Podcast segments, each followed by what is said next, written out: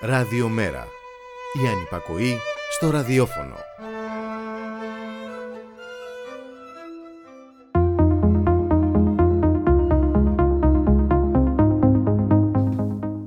Πόσο λίγοι, ασήμαντοι, θλιβεροί και φεδροί συνάμα είναι τελικά οι μεγαλοσχήμονε και οι εξουσιαστές. Εθισμένοι στην ιδέα πως θα είναι για πάντα καθισμένοι στο βάθρο τους, είναι ανίκανοι να διαχειριστούν την πτώση με αξιοπρέπεια. Δεν διανοούνται καν να αναλάβουν τις ευθύνες των πραξεών τους. Προσπαθούν ποικιλοτρόπως να αποφύγουν τις συνέπειες και φυσικά το συγγνώμη είναι κάτι πολύ βαρύ για να το ξεστομίσουν. Έχουμε από την άλλη τους εξοικειωμένους με τις αυθαιρεσίες της εξουσίας. Αυτούς που επειδή συνακελάζονται με τους μεγάλους θεωρούν πως έχουν και αυτοί ε, στο ένα τόσο δά κομματάκι εξουσίας και σπέβδουν να υπερασπιστούν τους παντός είδους κακοποιητές. Έχουμε και τους αδιάφορους αλλά και αυτούς που αναζητούν την ενοχή στα θύματα.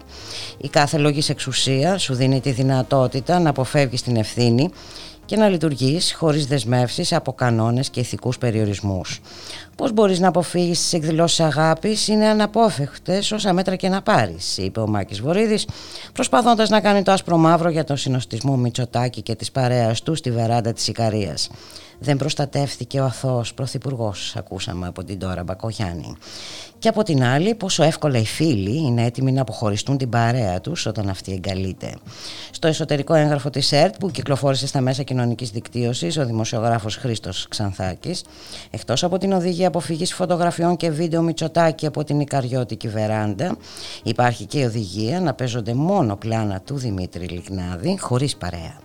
Πόσο έτοιμοι να βγουν από το κοινό πλάνο οι χαμογελαστοί στην κοινή φωτογράφηση με τον πρώην καλλιτεχνικό διευθυντή του Εθνικού Θεάτρου. Το Ζεύγος Μητσοτάκη, η λεγόμενη Υπουργός Πολιτισμού, η Άννα Παναγιοταρέα και λοιπές πολιτιστικές δυνάμεις, όχι βέβαια από αυτές τις ψευδοαριστερές συνειδήσεις, τις οποίες είχαν εκχωρηθεί χρόνια τώρα πολιτισμός και παιδεία, όπως είχε δηλώσει ο Δημήτρης Λιγνάδης όταν ανέλαβε το Εθνικό. Το ροκ φαίνεται ότι δεν σας ταιριάζει, παιδιά. Ταιριάζει όμως εμάς και τη μέρα. Τρίτη σήμερα, 9 Φεβρουαρίου, και σαν σήμερα το 1981, έφυγε από τη ζωή ο Αμερικανός ρόκερ, Μπιλ Χάλεϊ. 1, 2, 3 o'clock, 4 o'clock, 9, 10, 11 o'clock, 12 o'clock, rock, we're gonna rock. Around the clock tonight, we're going to have some fun. The clock strikes one. We're gonna rock around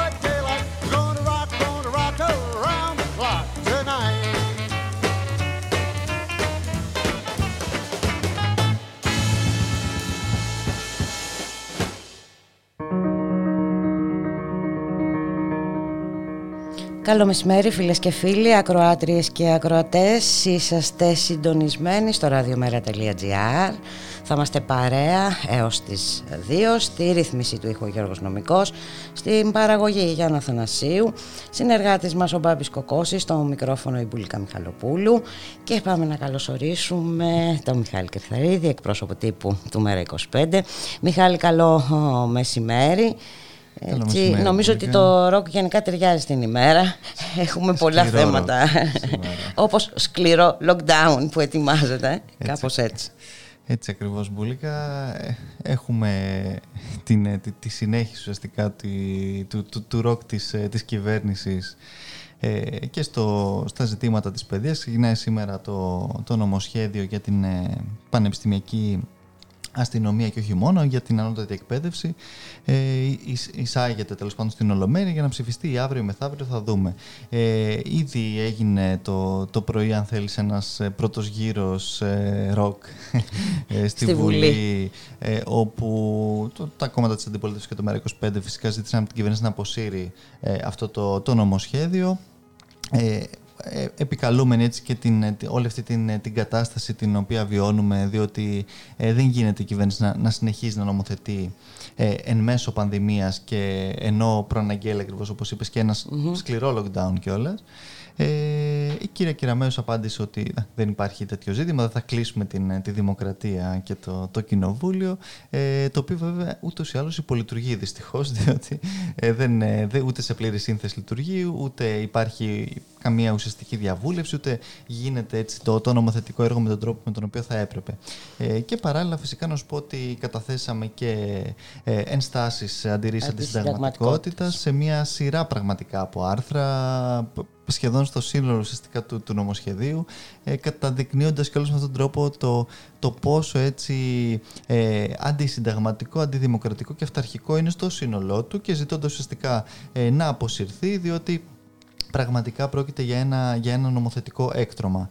Ε, ε, εκτός από το ΜΕΡΑ25, αν δεν κάνω λάθος, συζήτησαν την απόσυρση του νομοσχεδίου, το ΚΚΕ και, και, ο ΣΥΡΙΖΑ. Και ο ΣΥΡΙΖΑ και ενστάσεις αντισυνταγματικότητας νομίζω κατέθεσαν Επίσης, ε, ο ΣΥΡΙΖΑ και το ΚΙΝΑΛ. Ε, σε κάθε περίπτωση, εντάξει, η κυβέρνηση, περιμένουμε, δεν έχει ξεκινήσει ακόμα για την αντισυνταγματικότητα. Ε, η Υπουργός ουσιαστικά πέταξε ήδη και μία, κυρία Κεραμέο, μία σπόντα ότι το, η Επιστημονική Επιτροπή της Βουλής δεν θέτει τέτοια ζητήματα. Εντάξει, νομίζω ότι το ζήτημα του αυτοδιοίκητου, με τον τρόπο με τον οποίο καταλύεται και, και το πώς καταπατάτε το άρθρο 16 σε μία σειρά από ζητήματα, με, φυσικά με προεξάρχους έχοντα ρόλο της στην ε, πανεπιστημιακή αστυνομία, αλλά όχι μόνο, με το πειθαρχικό δίκαιο, ε, με τον... Ε, με τη βάση αγωγής, με, τους λεγόμενους αιώνιους φοιτητές, οι οποίοι έχουμε πει επανειλημμένως ότι δεν κοστίζουν τίποτα στο κράτος. Είναι μια σειρά από μέτρα, μια σειρά από μέτρα τα οποία προσπαθούν να διοχετεύσουν ουσιαστικά ένα μεγάλο κομμάτι της, της νεολαίας και των φοιτητών στα ιδιωτικά κολέγια και σε όλη αυτή την, την ιδιωτική παραπαιδεία αν θέλεις προσπαθούν να ε, έτσι, ε, ουσιαστικά δημιουργήσουν τέτοιες ασφιχτικές συνθήκες στη μεγάλη πλειοψηφία ε, του κόσμου, ο οποίος δεν έχει τη δυνατότητα μπουλικα να πάει να σπουδάσει στο, στο Ντύρι και το καθεξής. και φυσικά υπάρχει και μια τεράστια αντιστοιχία στον τρόπο με τον οποίο από τη μία η κυβέρνηση θέτει τόσο αυστηρά όρια και προϋποθέσεις για την εισαγωγή στην ανώτατη δημόσια εκπαίδευση, ενώ από την άλλη όσον αφορά τα κολέγια και όλο αυτό το, το, το, κομμάτι δεν υπάρχει τίποτα Η μόνη προϋπόθεση είναι έτσι το, το, το, χοντρό σου ε, πορτοφόλι και ε, τι, τίποτε άλλο. Οπότε βλέπουμε αυτή την, την αιμονή, ε, την, την ταξική κιόλας ε, της κυβέρνησης και φυσικά την αυταρχική με το δόγμα έτσι, νόμος και τάξη και το αστυνομικό κράτος το οποίο επιβάλλεται πλέον και επίσημα στο πανεπιστήμιο Φυσικά τόσο η φοιτητική σύλλογη όσο και η εκπαιδευτική κοινότητα αλλά και ευρύτερα η κοινωνία θα σου πω ότι ήδη δίνει ε, αγωνιστικό ραντεβού και αύριο ε, έξω από, την, από τη Βουλή τη στιγμή που θα, ψηφίσει, θα ψηφίζεται αυτό το έκτρωμα. Εμείς καλούμε ακόμα και τώρα, ακόμα και την ίστατη στιγμή την κυβέρνηση και την κυρία Κεραμέως να αποσύρουν αυτό το, το, ε, το νομοσχέδιο το οποίο πραγματικά ε, πηγαίνει την, ε, και, και, και, τη χώρα μας και όχι απλώς την ανώτατη εκπαίδευση πολλά χρόνια πίσω, την κατατάσσει επισήμως σε, σε χώρες έτσι, και σε καθεστώτα αυταρχικά σαν του κυρίου Ερτογάν τα οποία υποτίθεται ότι η κυβέρνηση αποστρέφεται και καταγγέλει ενώ οι μόνοι οι οποίοι πραγματικά έχουν τέτοιες ε, ε, προβλέψεις και συνθήκες στα πανεπιστήμια τους με την πανεπιστημιακή αστυνομία και το οποίο το ζούμε το ζουν και αυτοί τώρα έντονα mm-hmm. με αυτά τα οποία γίνονται και εκεί ε, με κάτι ανακατατάξεις έτσι στο Πανεπιστήμιο του Βοσπόρου όπου είναι οι μόνοι οι οποίοι πραγματικά έχουν την αστυνομία ενσωματωμένη και αυτή στα, στα πανεπιστήμια τους. Θα είναι δηλαδή η, η πρωτοτυπία η ελληνική του κυρίου Χρυσοχοίδη, της κυρίας Κεραμέως και του κυρίου Μητσοτάκη φυσικά ε, σε ευρωπαϊκό και όχι μόνο ε, επίπεδο ε, όσον αφορά έτσι την, ε, την, τη, τη λεγόμενη δύση στην οποία θέλουν να ανήκουν. Δεν γίνεται από τη μία λοιπόν να ζητάνε τα πανεπιστήμια πανεπιστήμια να γίνουν έτσι ευρωπαϊκών προδιαγραφών και όλο αυτό το, το γνωστό τους αφήγημα ε, λες και δεν, δεν, δεν βγάζουν ε, ε, τρομερούς έτσι αποφύτους και λες και δεν έχουν μία σειρά από ε, ε, πολύ, πολύ καλές κατατάξεις ε, στο, στο, στο παγκόσμιο έτσι, ranking. Από την άλλη αυτό, αυτό το οποίο θέλουν εντάξει, είναι από τη μία την είσοδο της, της αγοράς και όλης αυτής της αγορέας λογικής εντός του πανεπιστημίου και από την άλλη φυσικά την, ε, την έξοδο μιας μεγάλης μερίδας πελατών για το, το, το, το, ιδιωτικό κομμάτι, γιατί ούτως ή άλλως κιόλας μπουλίκα να σου πω ότι τα, τα παιδιά της ε, της ελληνικής, αν θέλεις, ολιγαρχίας, όχι απλώς δεν θα πάνε στο ελληνικό πανεπιστήμιο, κατά πάσα πιθανότητα πλέον δεν πηγαίνουν στο ελληνικό σχολείο. Ε, δηλαδή φεύγουν ε, σε αρκετά μικρή ηλικία στο, στο εξωτερικό, σε διάφορα έτσι, ε, μεγάλα ε, κέντρα ε, διαπαιδαγώγησης ακριβώς, και οπότε δεν βιώνουν τίποτα από αυτές τις συνθήκες. Οπότε πραγματικά την, την κυρία Κεραμέο και τον κύριο Μητσοτάκη, το τελευταίο πράγμα που τους απασχολεί είναι το, το επίπεδο έτσι, σπουδών και, και το πώς πραγματικά θα αναβαθμίσουν και θα δώσουν όθηση στο, στην ελληνική ανώτατη εκπαίδευση και γι' αυτόν τον τρόπο συστηματικά και με κάθε ευκαιρία προσπαθούν να το υποβαθμίσουν. Φυσικά σε όλο αυτό εμείς έτσι με, με όποιες δυνάμεις έχουμε, αλλά και όχι μόνο εμείς και η κοινωνία ευρύτερα, η οποία δεν δέχεται αυτή, αυτό το, το αποφασίζουμε και διατάζουμε. Και μάλιστα ξαναλέω, σε αυτές τις συνθήκες, στις συνθήκες της πανδημίας, στι συνθήκες που υποτίθεται η κυβέρνηση. Και μάλιστα τη στιγμή που απαγορεύονται ακόμα και οι βόλτες στα πάρκα. Έτσι, ε, με απόφαση της περιφέρειας.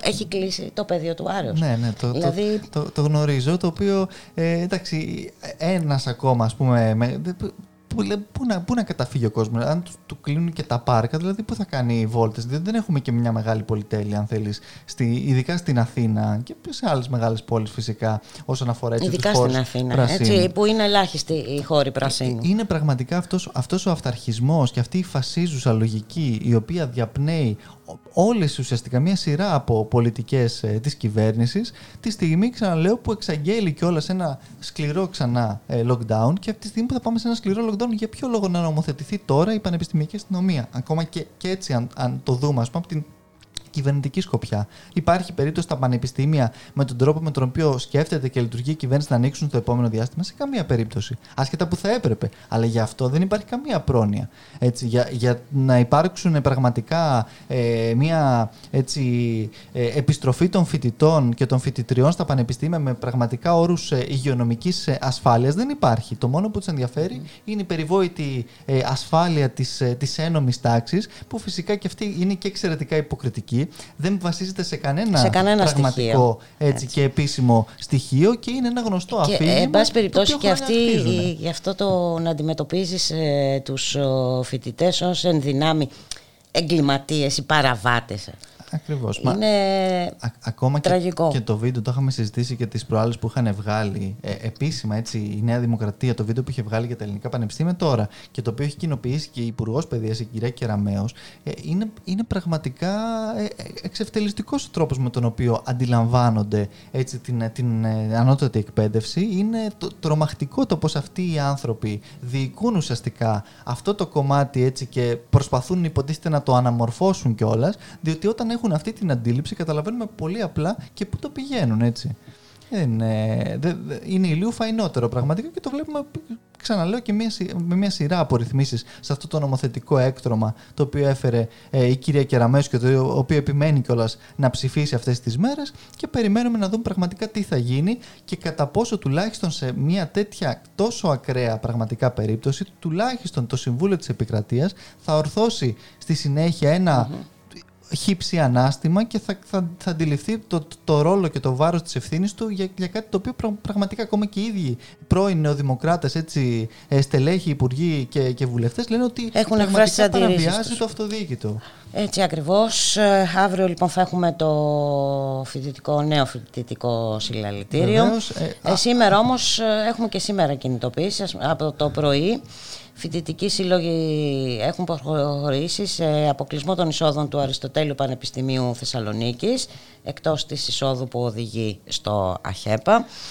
και, και, ε, αύριο θα γίνει και η συζήτηση λογικά σε επίπεδο πολιτικών αρχηγών αν δεν θα, δεν θα γίνει την Πέμπτη, δηλαδή αν δεν πάει και άλλη μέρα το νομοσχέδιο και αύριο θα τοποθετηθεί και ο γραμματέας του ΜΕΡΑ25 ο κ. Βορφάκη. Ωραία. Πάμε μουσικά και επανερχόμαστε.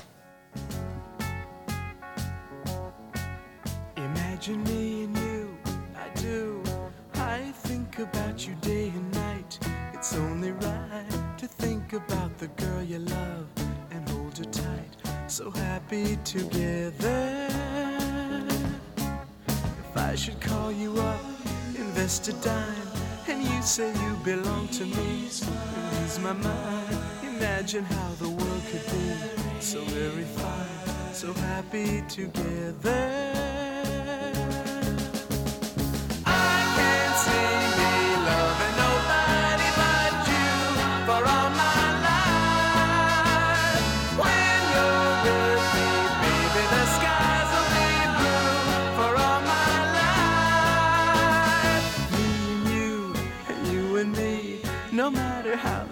The dice, it had to be. The only one for me is you, and you for me. So happy together. I can't see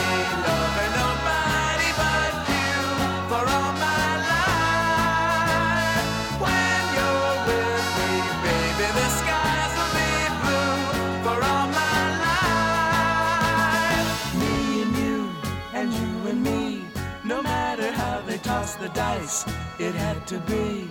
The only one for me is you, and you for me, so happy together.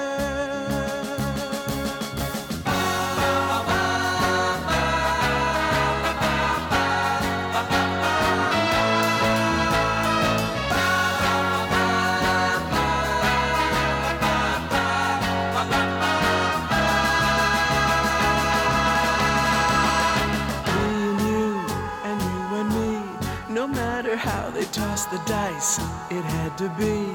The only one for me is you, and you for me. So happy together, so happy together. And how is the weather? So happy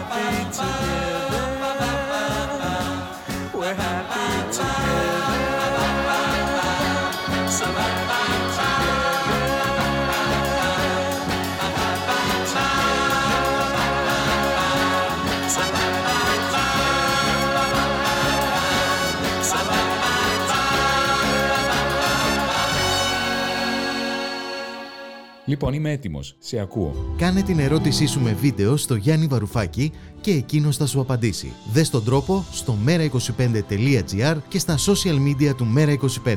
Ακολούθησε τα βήματα και δες το Γιάννη Βαρουφάκη να απαντάει στην ερώτησή σου. Πρόσωπο με πρόσωπο. Το Mera25 εγκαινιάζει ένα νέο τρόπο επικοινωνίας και δίνει απαντήσεις για όλα.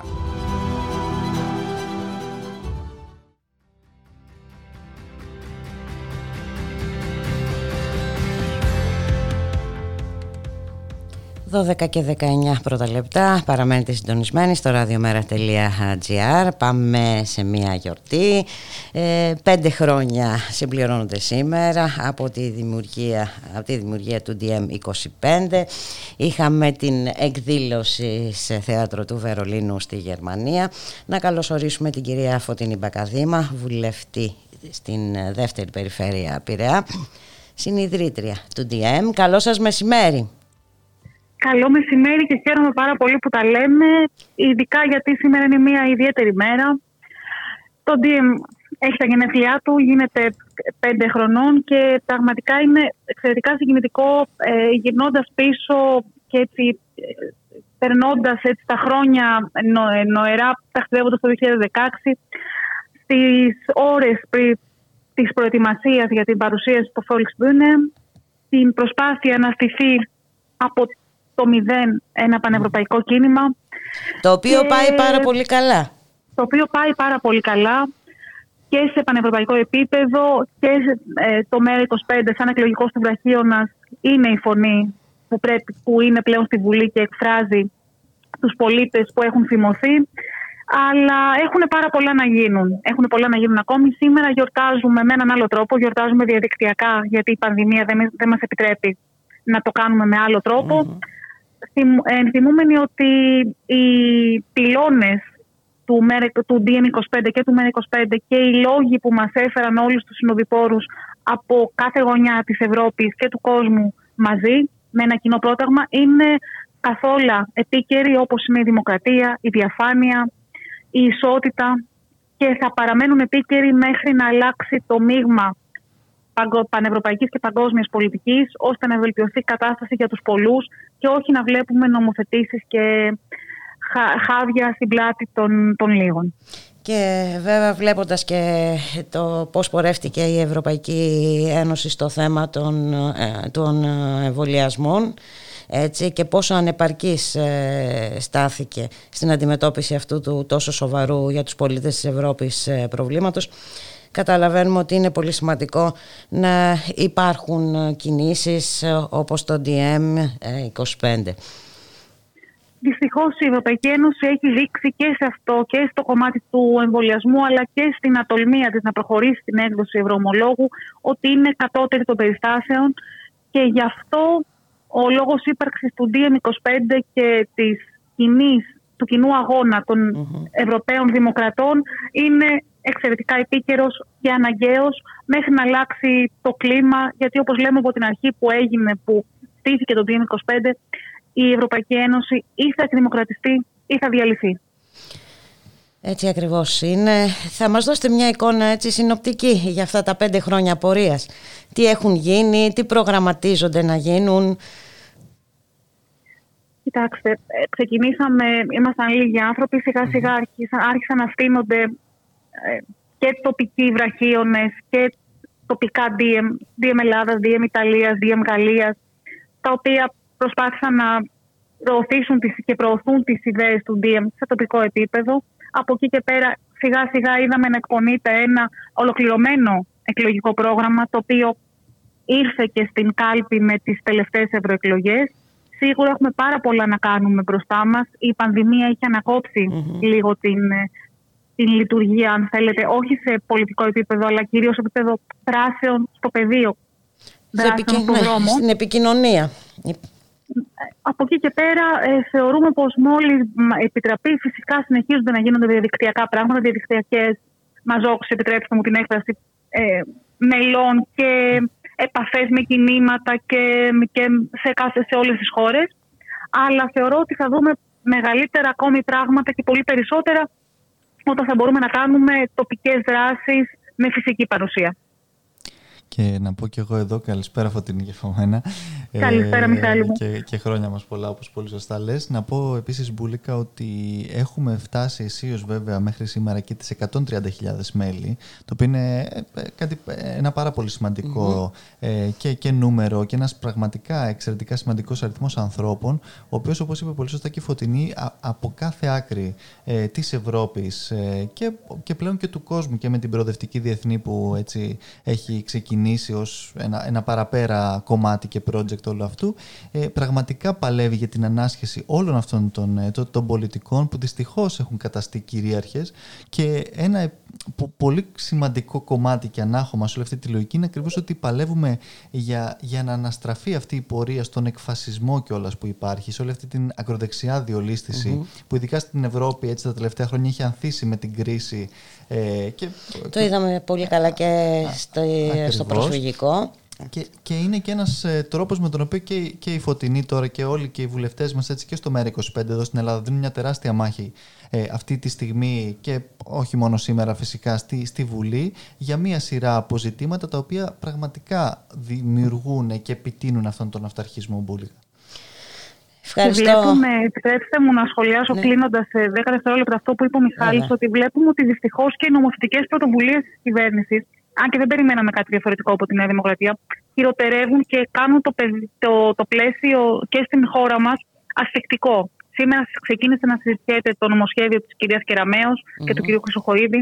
Από την άλλη, έχουμε ένα νομοσχέδιο του κυρίου Λιβάνιου που χειραγωγεί ακόμη περισσότερο την ΕΡΤ και, το, και την ενημέρωση στη χώρα μας, χαρίζοντας και κάνοντας και πολλά δώρα στους ολιγαρχε Θα είμαστε εδώ να τα πούμε και αυτά με άλλη ευκαιρία. Να κλείσω λέγοντας χρόνια πολλά στον DM και να ευχηθώ να έχει ακόμη μεγαλύτερη πορεία στα επόμενα χρόνια και στα δέκατα γενεθλιά του πλέον.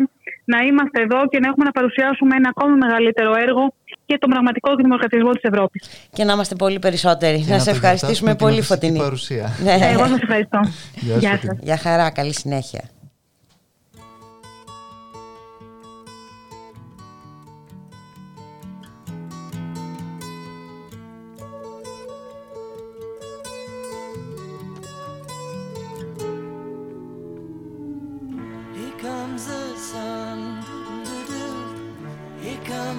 sun.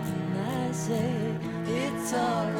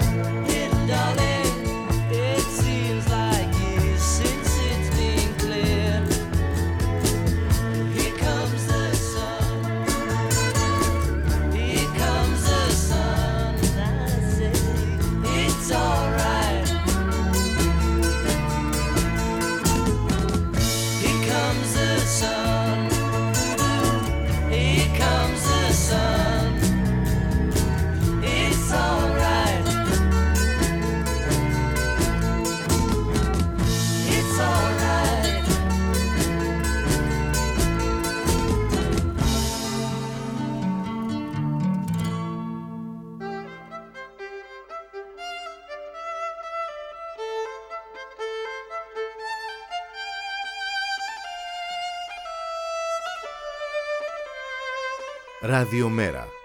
Η ανυπακοή στο ραδιόφωνο.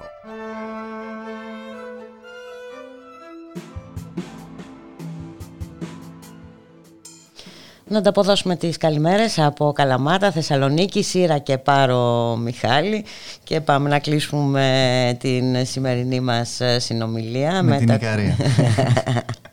ή μάλλον τα απότοκά τη, ε, διότι είδαμε έτσι ένα πολύ διακριτικό και... Είχαμε και σεισμό σήμερα στην Ικαρία, μικρό ναι, βέβαια, 4,1. Δεν θέλω να το συσχετήσω. ε, με ένα σημείωμα, σημείωμα το οποίο έτσι βρήκαν οι δημοσιογράφοι και παραγωγή της ΕΡΤ ε, χθες, ε, προχθές τέλος πάντων με, τα, με όλα αυτά τα περιστατικά ε, με, το, με το περιβόητο γεύμα του, του Πρωθυπουργού και της ε, κουστοδίας του όπου απαγορεύτηκε έτσι να, ε, να παίξουν οποιοδήποτε πλάνο από το συγκεκριμένο κορονογλέμπι από το ε, και παράλληλα να μην υπάρξει και καμία εικόνα ε, από φωτογραφίες του, του κυρίου Λιχνάδη προφανώς με, με λοιπά κυβερνητικά στελέχη. Ε, εντάξει, ο, ο, ο τρόπος με τον οποίο πραγματικά έχει... Κοίτα, θα μου επιτρέψεις πριν συνεχίσεις ότι εκτός των άλλων είναι και ηλίθιο. Ναι. Ε, δηλαδή, σημείωμα... αποδείχθηκε στην πράξη κιόλας ότι είναι ηλίθιο. Ε, απλά, εντάξει, πέρα από το, το ηλίθιο, μπουλίγα είναι, είναι το, το πόσο επικίνδυνο πραγματικά και το πώς λειτουργεί ουσιαστικά, καλά, εντάξει, δεν είναι κάτι φυσικά. Κοίτα, δεν πέφτουμε από τα σύννεφα. Δεν είναι κάτι το οποίο είναι τόσο πρωτότυπο. Απλά ο τρόπος με τον οποίο πραγματικά πλέον τόσο ξεδιάντροπα και τόσο χωρίς κανένα δισταγμό, χωρίς καμία εδώ, χωρίς τίποτα. Ε, υπάρχει αυτή η πλήρης ουσιαστικά ένταξη τη της κρατικής τηλεόρασης. Δεν είναι κυβερνητική τηλεόραση, είναι κρατική τηλεόραση την οποία είναι πληρώνουν... Είναι δημόσια τηλεόραση. Ακριβώς. Όλοι ε, οι φορολογούμενοι είναι δημόσια τηλεόραση και δεν, δεν, δεν μπορεί να υπόκειται τόσο ε, ε, χωρίς πραγματικά καν τους τύπους, χωρίς καν έτσι, την, την οποιαδήποτε επιφύλαξη με αυτόν τον τρόπο ε, να χειραγωγείται ας πούμε, και να λειτουργεί ως πραγματικό κυβερνητικό φερέφωνο και μάλιστα ξαναλέω με, με, με τέτοιο τρόπο. Δηλαδή δεν, δεν μπορούσαν πραγματικά, όπως είπες και εσύ, καν να αντιληφθούν το πόσο ναι. εύκολο και απλό ήταν να, να βρεθεί ένας δημοσιογράφος ο οποίος θα φωτογραφίσει αυτό το σημείωμα το περιβόητο της ε, λογοκρισίας και θα το βγάλει στη φόρα όπως και έγινε. Ε, είναι πραγματικά απαράδεκτο και συζητούσε μάλιστα χθες ε, στη, στη Βουλή, στην Επιτροπή για το νομοσχέδιο, όπως είπε και η Φωτεινή πριν, του, του κυρίου Λιβάνιου για την, ε, την ΕΡΤ και ε, γενικότερα την ενημέρωση. Και είναι εξοργιστικός ο τρόπος από τη μία που αντιλαμβάνονται έτσι, ε, την, ε, τη δημόσια τηλεόραση, από την άλλη ο τρόπος με τον οποίο ε, χειραγωγούν και το, τα ιδιωτικά μέσα με τους πακτολούς ναι. Ε, χρημάτων ε, που τους, διαρκώς τους τους τρέφουν και τους ανατρέφουν.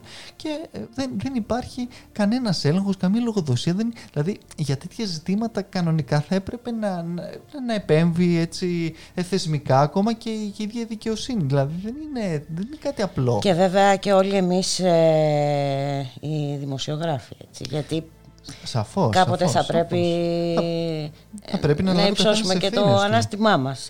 Βέβαια, ναι. γιατί εδώ, μιλάμε πλέον για, για συνθήκες και καταστάσεις οι οποίες ε, ευθέως παραπέμπουν σε άλλα καθεστώτα και, και ε, μιλάμε για μια ΕΡΤ η οποία πραγματικά λειτουργεί ως ε, ΕΝΕΔ και είναι, είναι να μπορεί κανείς, ξανα, ξαναπώ στο, στο παράδειγμα του, του κυρίου Ερτογάν που συζητάγαμε πριν, δηλαδή τι, τι, τι διαφορετικό θεωρεί η κυβέρνηση ότι, ότι κάνει από το, από το καθεστώς του κυρίου Ερτογάν στην Τουρκία, που χειραγωγεί με αυτόν τον τρόπο με τον οποίο χειραγωγεί τα μέσα. Που και δεν κρατάει ούτε καν τα προσχήματα. Ακριβώς, και, και ούτε φοβάται να, για να τα κρατήσει. Δηλαδή, ούτε σκέφτεται. Μα έχουμε φτάσει πλέον σε τέτοιο σημείο. Και, και μαθαίνουμε τώρα ότι ο Πρωθυπουργός θα δώσει αύριο συνέντευξη στο, στο Sky και, και την Σία Κοσιόνη ε, και τον είναι ώρα, Αλέξη νομίζω. για, προφανώς για να, να, να, τον υποβάλουν σε μια σειρά από πολύ σκληρές ερωτήσεις, ούτως ώστε να μάθουμε για όλα τα, τα, τα πεπραγμένα και της Ικαρίας και όχι μόνο. Εντάξει, είναι, είναι πραγματικά. Ε, θα ήταν αστείο, μάλλον αν δεν, δεν ήταν τόσο ναι, επικίνδυνο ναι, και Είναι τραγικό. επικίνδυνο γιατί εντάξει, καταλαβαίνουμε πως ε, ειδικά στην ε, περιφέρεια έτσι, ε, πως η ενημέρωση είναι μονοσήμαντη. Ακριβώς. Έτσι δεν έχουν πολλά περιθώρια ενημέρωσης.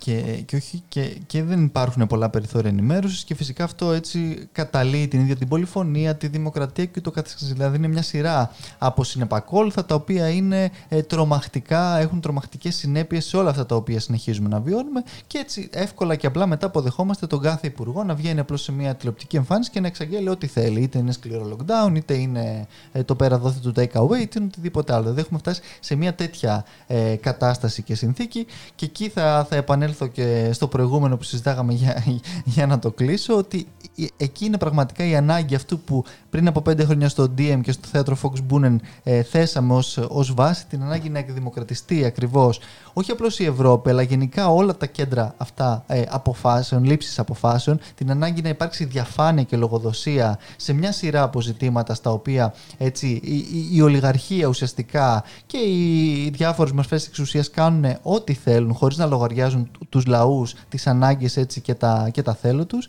και την ανάγκη πραγματικά να ορθώσουμε ένα ανάστημα σε όλα αυτά ε, όχι μόνο στην Ελλάδα και στην Ευρώπη και στον κόσμο ολόκληρο, διότι δεν πάει άλλο αυτή η κατάσταση. Και πρέπει να καταλάβουμε, να καταλάβουμε πόσο δυνατοί είμαστε. Ε, όταν Α, το ακριβώς. θελήσουμε, ποια δύναμη κατέχουμε εμείς οι πολίτες. Σε ευχαριστούμε πάρα πολύ, Εγώ σας Μιχάλη. ευχαριστώ και πάλι. Καλή συνέχεια. Pretty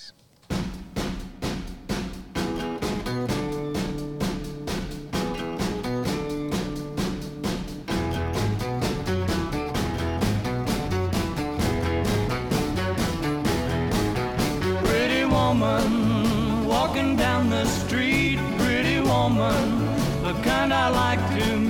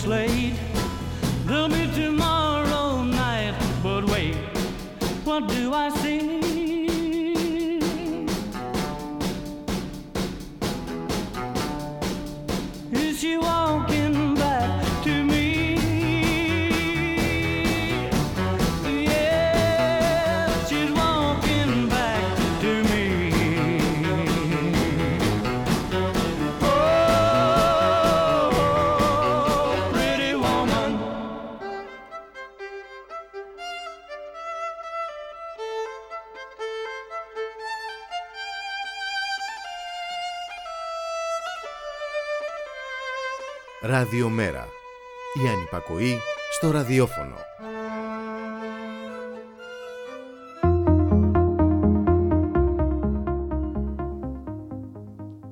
12 και 38 πρώτα λεπτά και αν θέλουμε να είμαστε ε, ειλικρινείς με τον εαυτό μας, τουλάχιστον εμείς οι δημοσιογράφοι, θα πρέπει να δεχθούμε ότι δεν ήταν και κεραυνός ε, ενεθρία το εσωτερικό έγγραφο που κυκλοφόρησε χθες στα μέσα κοινωνικής δικτύωσης, το εσωτερικό έγγραφο της ΣΕΡΤ με την προτροπή να μην ε, προβάλλονται βίντεο από το περιβόητο φαγοπότη ε, του Κυριάκου Μητσοτάκη στην Ικαρία.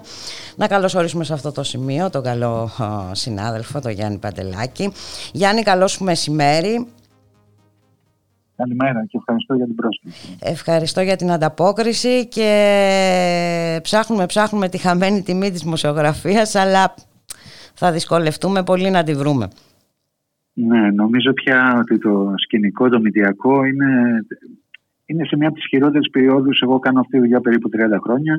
Ε, νομίζω ότι βρίσκεται σε μια οριακή κατάσταση ε, και η ΕΡΤ που αναφέρεται και στην αρχή της συζήτησης η οποία θα μπορούσε να κάνει τη διαφορα ε, γιατί δεν έχει, θα, θα έπρεπε να μην έχει εξαρτήσει και να λειτουργεί έτσι ένα ένας ε, αυτόνομος δημοσιογραφικός φορέας όπως συμβαίνει σε όλη την Ευρώπη δηλαδή. Mm-hmm. Δυστυχώς ε, και αυτή ακολουθεί αυτή την τακτική των ιδιωτικών μέσων ενημέρωσης, καναλιών και ραδιοφώνων, κυρίως ε, καναλιών, με αποτέλεσμα η, η, η δημοσιογραφία της μέρες μας να περνάει ίσως τις χειρότερες, τη χειρότερη εποχή της και αυτό το λέω εγώ τώρα από διάθεση αντιπολιτευτική ή κάτι τέτοιο, αλλά το λένε όλες τι μετρήσεις. Αν mm-hmm. δείτε όλες τις μετρήσεις, εδώ και 4-5 χρόνια που έχει κορυφωθεί αυτό το γεγονός, δείχνουν ότι οι ίδιοι Έλληνες πολίτες, σε ποσοστά που αγγίζουν το 80-90%, δεν εμπιστεύονται τα μέσα από τα οποία ενημερώνονται. ενημερώνονται. Δεν έχουν εμπιστοσύνη, ναι.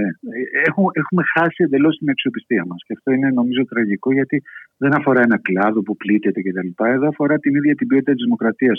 Αν δηλαδή δεν υπάρχει ενημέρωση ε, αντικειμενική, στοιχειοδός αντικειμενική, να, να ξέρουμε τι συμβαίνει τέλος πάντων. Γι' αυτό μιλάμε, το αυτονόητο που συμβαίνει σε όλο τον κόσμο. Αν δεν ξέρουμε αυτό, αν κρύβονται ειδήσεις ή αν παραποιούνται ειδήσεις, ε, νομίζω ότι η ίδια η δημοκρατία έχει μεγάλο πρόβλημα.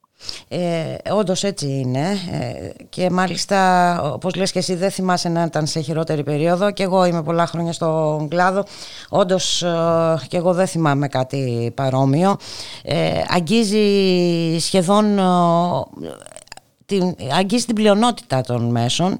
Έτσι, υπάρχουν βέβαια εναλλακτικές φωνές, υπάρχουν εναλλακτικά μέσα ενημέρωσης, αλλά είναι τόσο μεγάλο το βάρος από όλα τα υπόλοιπα ε, που νομίζω ότι δεν θα οδηγήσει αυτό σε τίποτα καλό. Ε, και βέβαια ε, να, και οι εργασιακές σχέσεις των εργαζομένων, έτσι, είναι και αυτό ένα θέμα.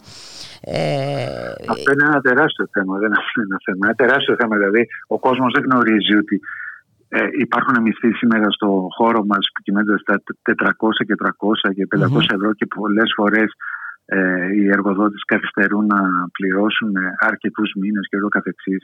Νομίζω ότι ζούμε σε ένα βασίλειο που ε, κρίνουν από την εικόνα που έχουν από 5, 10, 15, 20 και όπως είναι αυτή η τηλεοπτική εντός εισαγωγικών αστέρες και από εκεί μπορεί να διαμορφώσει την άποψη ότι οι δημοσιογράφοι όλοι ή περίπου όλοι είναι κάπως έτσι.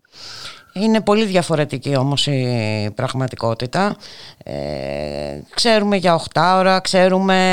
Τι 8 ώρα, για 12 ώρα, ξέρουμε για πολύ... Ώρα, ε, ε, εντάξει, για, για μπλοκάκια, ξέρουμε για πολλά πράγματα. Έτσι και μην ξεχνάμε ότι δεν έχουμε και μία συλλογική σύμβαση εργασίας. Κάποτε τουλάχιστον υπήρχε και αυτή ε, ως ναι, ασπίδα προστασίας. χρόνια των, των μνημονίων, από τότε καταργήθηκε. Πάντως υπάρχει ένα παράδοξο το οποίο νομίζω ε, ότι οδηγεί πολλά μέσα ενημέρωση στους ιδιοκτήτες τουλάχιστον, γιατί από εκεί εξαρτώνται να ακολουθούν έτσι μια πολιτική στροφοκάμιλου. Δηλαδή, παίρνουμε για παράδειγμα αυτό τη ΕΡΤ. Η ΕΡΤ με αυτό το σημείωμα τι κάνει, προσπαθεί να κρύψει ένα γεγονός. Αυτό είναι ένα γεγονός που συνέβη στη, στην Ικαρία με τον κύριο Μητσοτάκη και μια μεγάλη παρέα. Αυτό το αντικειμενικό γεγονός, ανεξάρτητα αν το σχολιάζουμε θετικά ή αρνητικά, είναι ένα γεγονός προσπαθώντας να το κρύψει, πιστεύει ότι οι τηλεθεατές της δεν θα το μάθουν. Αυτό είναι αλήθεια. Οι τηλεθεατές δεν θα το μάθουν, αλλά δεν θα το μάθουν από την ΕΡΤ, θα το μάθουν από κάπου αλλού. Ζούμε στην εποχή των μέσων κοινωνικής δικτύωσης και αυτό δεν ισχύει μόνο με την ΕΡΤ. Το λέω ως παράδειγμα επειδή είναι πρόσφατο. Ισχύει με όλα τα μέσα ενημέρωσης που ακολουθούν μια τέτοια γραμμή αποσιώπησης γεγονότων. Στην εποχή των μέσων κοινωνικής δικτύωσης και τη λεγόμενη δημοσιογραφία των πολιτών, αυτό το γεγονός δεν κρύβεται. Δεν μπορεί να κρυφτεί. Άρα η ζημιά που. Και όχι μόνο ε, δεν προφανείται- κρύβεται, αλλά παίρνει και μεγάλες διαστάσεις. Παίρνει και μεγάλες διαστάσεις είδαμε και τι έγινε αρνητικές τώρα με αυτό διαστάσεις. το, το γεύμα του Κυριάκου Μητσοτάκη στην Ικαρία. Ναι, ακριβώς. Και παίρνει αρνητικές πια διαστάσεις. Ενώ θα μπορούσε να το διαχειριστεί με ένα λίγο πιο κομψό, πιο έξυπνο τρόπο, να πει ότι αυτό συνέβη, έστω με μια φιλική προς τη διάθεση, προς την κυβέρνηση διάθεση, Μμμ. όπως ακολουθεί η ΕΡΤ σχεδόν πάντα. Κρύβοντας το γεγονός, έχει την ψευδέστηση ότι δεν θα το μάθει ο τηλεθεατής της. Το οποίο είναι βέβαια στροφοκαμιλισμό, διότι πια η πλειονότητα των πολιτών έρευνες δείχνουν ότι το 80%, 80% κάτι της εκατό έχει πρόσβαση στη χώρα μας στο διαδίκτυο και από αυτούς το 78% έχει πρόσβαση στα μέσα κοινωνικής δικτύωσης, Facebook, Twitter, Instagram κτλ. Μμμ. Άρα ο, ο μέσος πολίτης είναι κοινωνός όλων αυτών που συμβαίνουν. Είτε διακινούνται ψεύτικε είτε αληθινές πληροφορίες. Αυτή την πληροφορία, όταν μια φωτογραφία υπάρχει, αυτή η φωτογραφία λοιπόν από το μπαλκόνι αυτό στο, στο σπίτι του βουλευτή στην Ικαρία θα δημοσιοποιηθεί με οποιοδήποτε τρόπο. Θέλω να πω ότι μερικές φορές αρκετά μέσα ενημέρωσης ζουν με μια ψευδέστηση η οποία υπήρχε η λο- με- με ψευδέστηση λογικής της δεκαετίας του 80, ότι αν κρύψουν μια είδηση, ναι, όντως, αν τότε μια εφημερίδα έκρυβε μια είδηση, ήταν δύσκολο από τον ε, ε, αναγνώστη να τον πληροφορηθεί από κάπου αλλού. Τώρα που μπαίνει ο καθένας στο Facebook, στο Twitter και μαθαίνει τα πάντα, είναι, δηλαδή θέλ- θέλω να πω ότι είναι και μια ανόητη λογική, δεν έχει και, και λογική βάση. Όχι, Ε, και το εντάξει, μόνο που θέλω- επιτυγχάνει τελικά είναι να υποβαθμίζει ακόμα περισσότερο το, το κύρος, αν υπήρχε κάτι Ακριβώς, τέτοιο, έτσι, ακριβώς, της, ε, της ενημέρωσης. Ακριβώς. Κοιτάξτε, π- παίζει ε, αυτή τη στιγμή αυτό που λέμε δημοσιογραφία των πολιτών παίζει ένα κυρίαρχο ρόλο, τον οποίο ίσως και εμείς οι, οι ίδιοι άνθρωποι των media δεν τον έχουμε συνειδητοποιήσει. Αυτό το γεγονός είναι ένα. Αυτή η φωτογραφία και το βίντεο διακινήθηκαν από ένα πολίτη, μια γυναίκα τέλος πάντων, που δεν έχει σχέση με δημοσιογραφία, που βρέθηκε στο απέναντι σπίτι. Ε, είχαμε τη- στη διάρκεια της πρώτης καραντίνας το άλλο φαινόμενο με τις ε, περίφημες αυτές ε, διαδικασίες επιμόρφωσης των επιστημόνων, τα σκόιλ ελικίκου. Ελικίκου. Εκεί τα μέσα ενημέρωσης, τα, τα, τα κυρίαρχα, τα βασικά, τα περισσότερα, δεν μετέδιδαν την πληροφορία αυτή. Πώς δηλαδή, που, που γινόταν ένα όργιο εκεί πέρα σε ό,τι Το αφορά φιάσκο τον τρόπο. αυτό. ε. Το φιάσκο αυτό. Λοιπόν, δεν το μετέδιδαν. Έβγαιναν οι ίδιοι οι επιστήμονες οι οποίοι ήταν αποδέκτες αυτών, μετήχαν σε αυτά τα εντός εισαγωγικών σεμινάρια και αποκάλυπταν στα μέσα κοινωνικής δικτύωσης τι συνέβαινε εκεί. Μέσα από τα μέσα κοινωνικής δικτύωσης βγήκε αυτό το θέμα. Τα μέσα ενημέρωσης, αυτά τα κυρίαρχα, αναγκάστηκαν να ακολουθήσουν. Δηλαδή, όταν πια είχε γίνει ένα τεράστιο θέμα στα μέσα κοινωνικής δικτύωσης, αναγκάστηκαν κάποια κανάλια και είπαν ναι, συνέβη αυτό ή αυτό, με το δικό τους βέβαια πάντα τρόπο. Θέλω να πω, ζούμε σε ψευδεστήσεις και δεν το έχουμε συνειδητοποιήσει. Κυρίως αυτοί που διοικούν δεν το έχουν συνειδητοποιήσει, αλλά και εμείς ναι, ναι, όμως ναι, ε, οι αυτούς οποίοι ενδιαφέρονται. ε, κάποια στιγμή κάτι πρέπει να κάνουμε νομίζω. Έτσι και ε, Και να, εγώ. ε, να αναφερθούμε και στην ε, ΕΡΤ η οποία ε, βέβαια δεν ε, είναι όπως είπες και εσύ είναι ένας δημόσιος ο, φορέας και δεν επιτρέπεται να λειτουργεί κατά αυτόν τον τρόπο.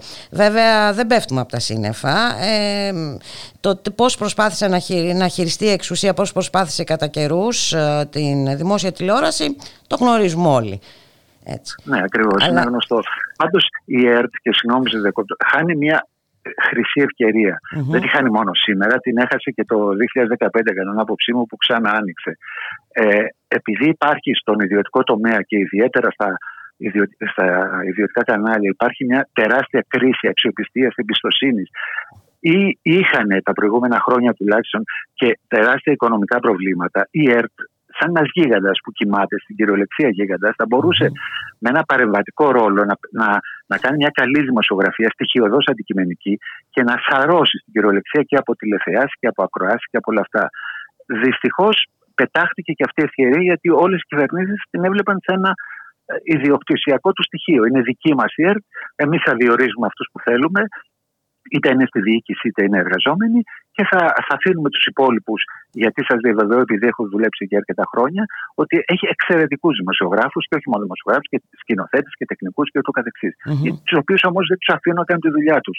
Διότι ξέρουν ότι αν επιχειρήσουν να κάνουν στοιχειοδός δημοσιογραφία, θα συναντήσουν ένα τείχο απέναντί τους και ξέρουν ότι η επόμενη κυβέρνηση θα έρθει και θα βάλει τους δικούς τους και αυτούς θα τους κρατήσει στο λεγόμενο και ψυγείο. ούτω καθεξής. Μάλιστα. Και Ακριβώς. μάλιστα αυτό που λες για την ΕΡΤ ε, ενισχύεται και από την ποιότητα των προγραμμάτων. Δηλαδή η ΕΡΤ, η δημόσια τηλεόραση έχει προγράμματα και εκπομπές ε, πολύ καλού επίπεδου. Δηλαδή αν, και, η ενη- Προφανώς, και αν και η εξαιρετικό. ενημέρωση ανταποκρινόταν ε, στις απαιτήσεις των ε, καιρών ε, όντως πιστεύω ότι θα σάρωνε. θα σάρωνε και θα ανάγκαζε και τον ιδιωτικό- ιδιωτικό τομέα να ακολουθήσει. Δηλαδή, όταν γνώριζε ο ιδιωτικό τομέας ότι υπάρχει ένας δημόσιος φορέας που διαχειρίζεται έτσι με ένα στοιχειοδός αντικειμενικό τρόπο την ειδησιογραφία ή τις ειδησιογραφικές εκπομπές, ε, θα αναγκαζόταν να προσαρμοστεί, διότι θα έχανε μερίδιο από την τηλεοθέαση. Αλλά σε αυτό να πούμε ότι ένας από τους παράγοντες ο οποίος βοηθάνε στο να μένει η ΕΡΤ εκεί που είναι, σε αυτό το θλιβερό το οποίο το παρουσιάζει, είναι και ο ιδιωτικός τομέας, ο οποίος ποτέ δεν ήθελε η δημόσια τηλεόραση να, να αφαιθεί και να λειτουργήσει ελεύθερη, διότι θα λειτουργούσε εις βάρος των δικών του συμφερόντων. Ακριβώς. Και τώρα να φτάσουμε στο, στο εμάς. Ε, τι μπορούμε να κάνουμε εμείς; Ε, κοιτάξτε, εγώ, ο καθένας μπορεί να κάνει ό,τι μπορεί. Ε, εντάξει, είναι θέμα και προσωπικής αξιοπρέπειας. Εγώ αυτό που προσπάθησα να κάνω, γράφω πριν δύο χρόνια ένα βιβλίο, ε, είναι να, να προκαλέσω, δεν το έκανα για να, ούτε για να κερδίσω, γνωρίζουμε ότι στο χώρο αυτό δεν κερδίζεις χρήματα, αλλά για να προσπαθήσω να δώσω ένα ερέθισμα, να, να, να γίνει μια μεγάλη συζήτηση. Γιατί η συζήτηση πρέπει να γίνει από εμάς τους ίδιους δημοσιογράφους. Ακριβώς. Δεν φταίνε, δεν φταίνε οι πολίτες για αυτό που εισπράττουν. Ε, ανεξάρτητα από τις επιλογές που κάνουν, ε, εμείς έχουμε την ευθύνη γιατί τους παρέχουμε αυτά τα προϊόντα, καλά ή κακά. Ε, νομίζω ότι πρέπει να γίνει μια μεγάλη συζήτηση. Να σκεφτούμε για, για λίγο ότι η ΕΣΥΑ στα χρόνια που, το συνδικαλιστικό μα σωματείο, στα χρόνια που, τα πολλά χρόνια που έχουν προηγηθεί, ότι ποτέ δεν έκανε μια κινητοποίηση για θέματα διοντολογίας, Μμμ. τήρηση διοντολογίας, και- αλλά συνήθως είχαμε οικονομικά αιτήματα, μια αύξηση ή μερικέ απολύσεις που έπρεπε να γίνουν και ούτω καθεξής. Ε, Πρέπει να ξεκινήσει από εκεί, από το σωματείο μας, μια μεγάλη συζήτηση για το τι ακριβώς δημοσιογραφία θέλουμε, να, να ταρακουνηθούμε λίγο, γιατί όλο αυτό είναι εις βάρος μας. Δηλαδή, αντικειμενικά και δεν είναι μόνο αυτό που είπαμε πριν, οι κακές οικονομικές απολαυές ή οι τραγικές συνθήκες τις οποίες βιώνουμε. Είναι η- εντελώς απα- το, το εντελώς απαξιωμένο επάγγελμα το οποίο εξακολουθούμε να κάνουμε. Έχεις απόλυτο δίκιο Γιάννη. Να σε ευχαριστήσω πάρα πολύ ε, για την Εγώ συνομιλία ευχαριστώ που και είχαμε. συγγνώμη για την πολυλογία. Όχι, ήταν χρήσιμη. Μερικές φορές η πολυλογία είναι χρήσιμη. Σε ευχαριστούμε πάρα πολύ. Καλή σου Και εγώ συνέχεια. ευχαριστώ. Καλημέρα.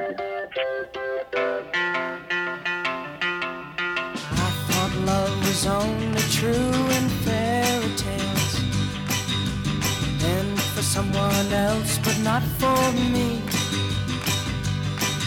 Our love was out to get me. That's the way it seemed. Disappointment haunted all my dreams. Then I saw her face. Now I'm a believer not a trace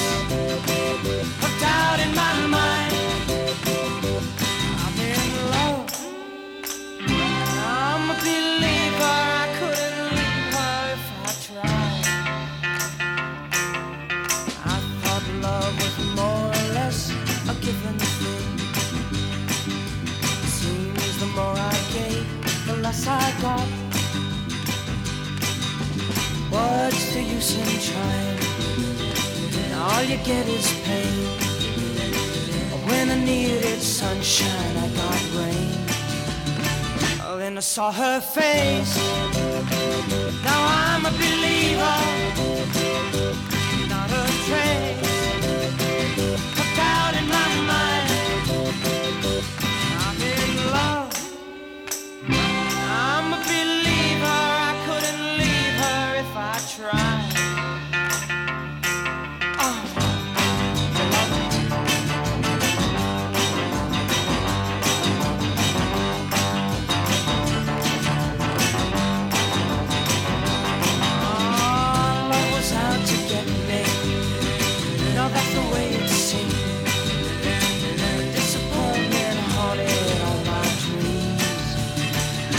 I saw her face.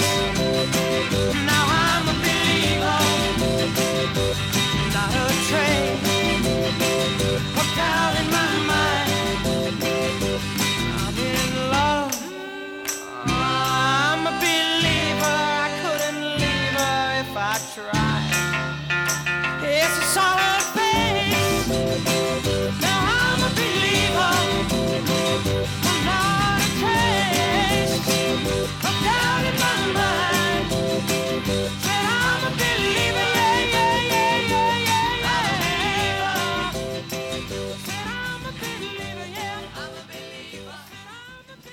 Λοιπόν, είμαι έτοιμος. Σε ακούω. Κάνε την ερώτησή σου με βίντεο στο Γιάννη Βαρουφάκη και εκείνος θα σου απαντήσει. Δες τον τρόπο στο mera25.gr και στα social media του Mera25. Ακολούθησε τα βήματα και δες το Γιάννη Βαρουφάκη να απαντάει στην ερώτησή σου. Πρόσωπο με πρόσωπο. Το Mera25 εγκαινιάζει ένα νέο τρόπο επικοινωνίας και δίνει απαντήσεις για όλα.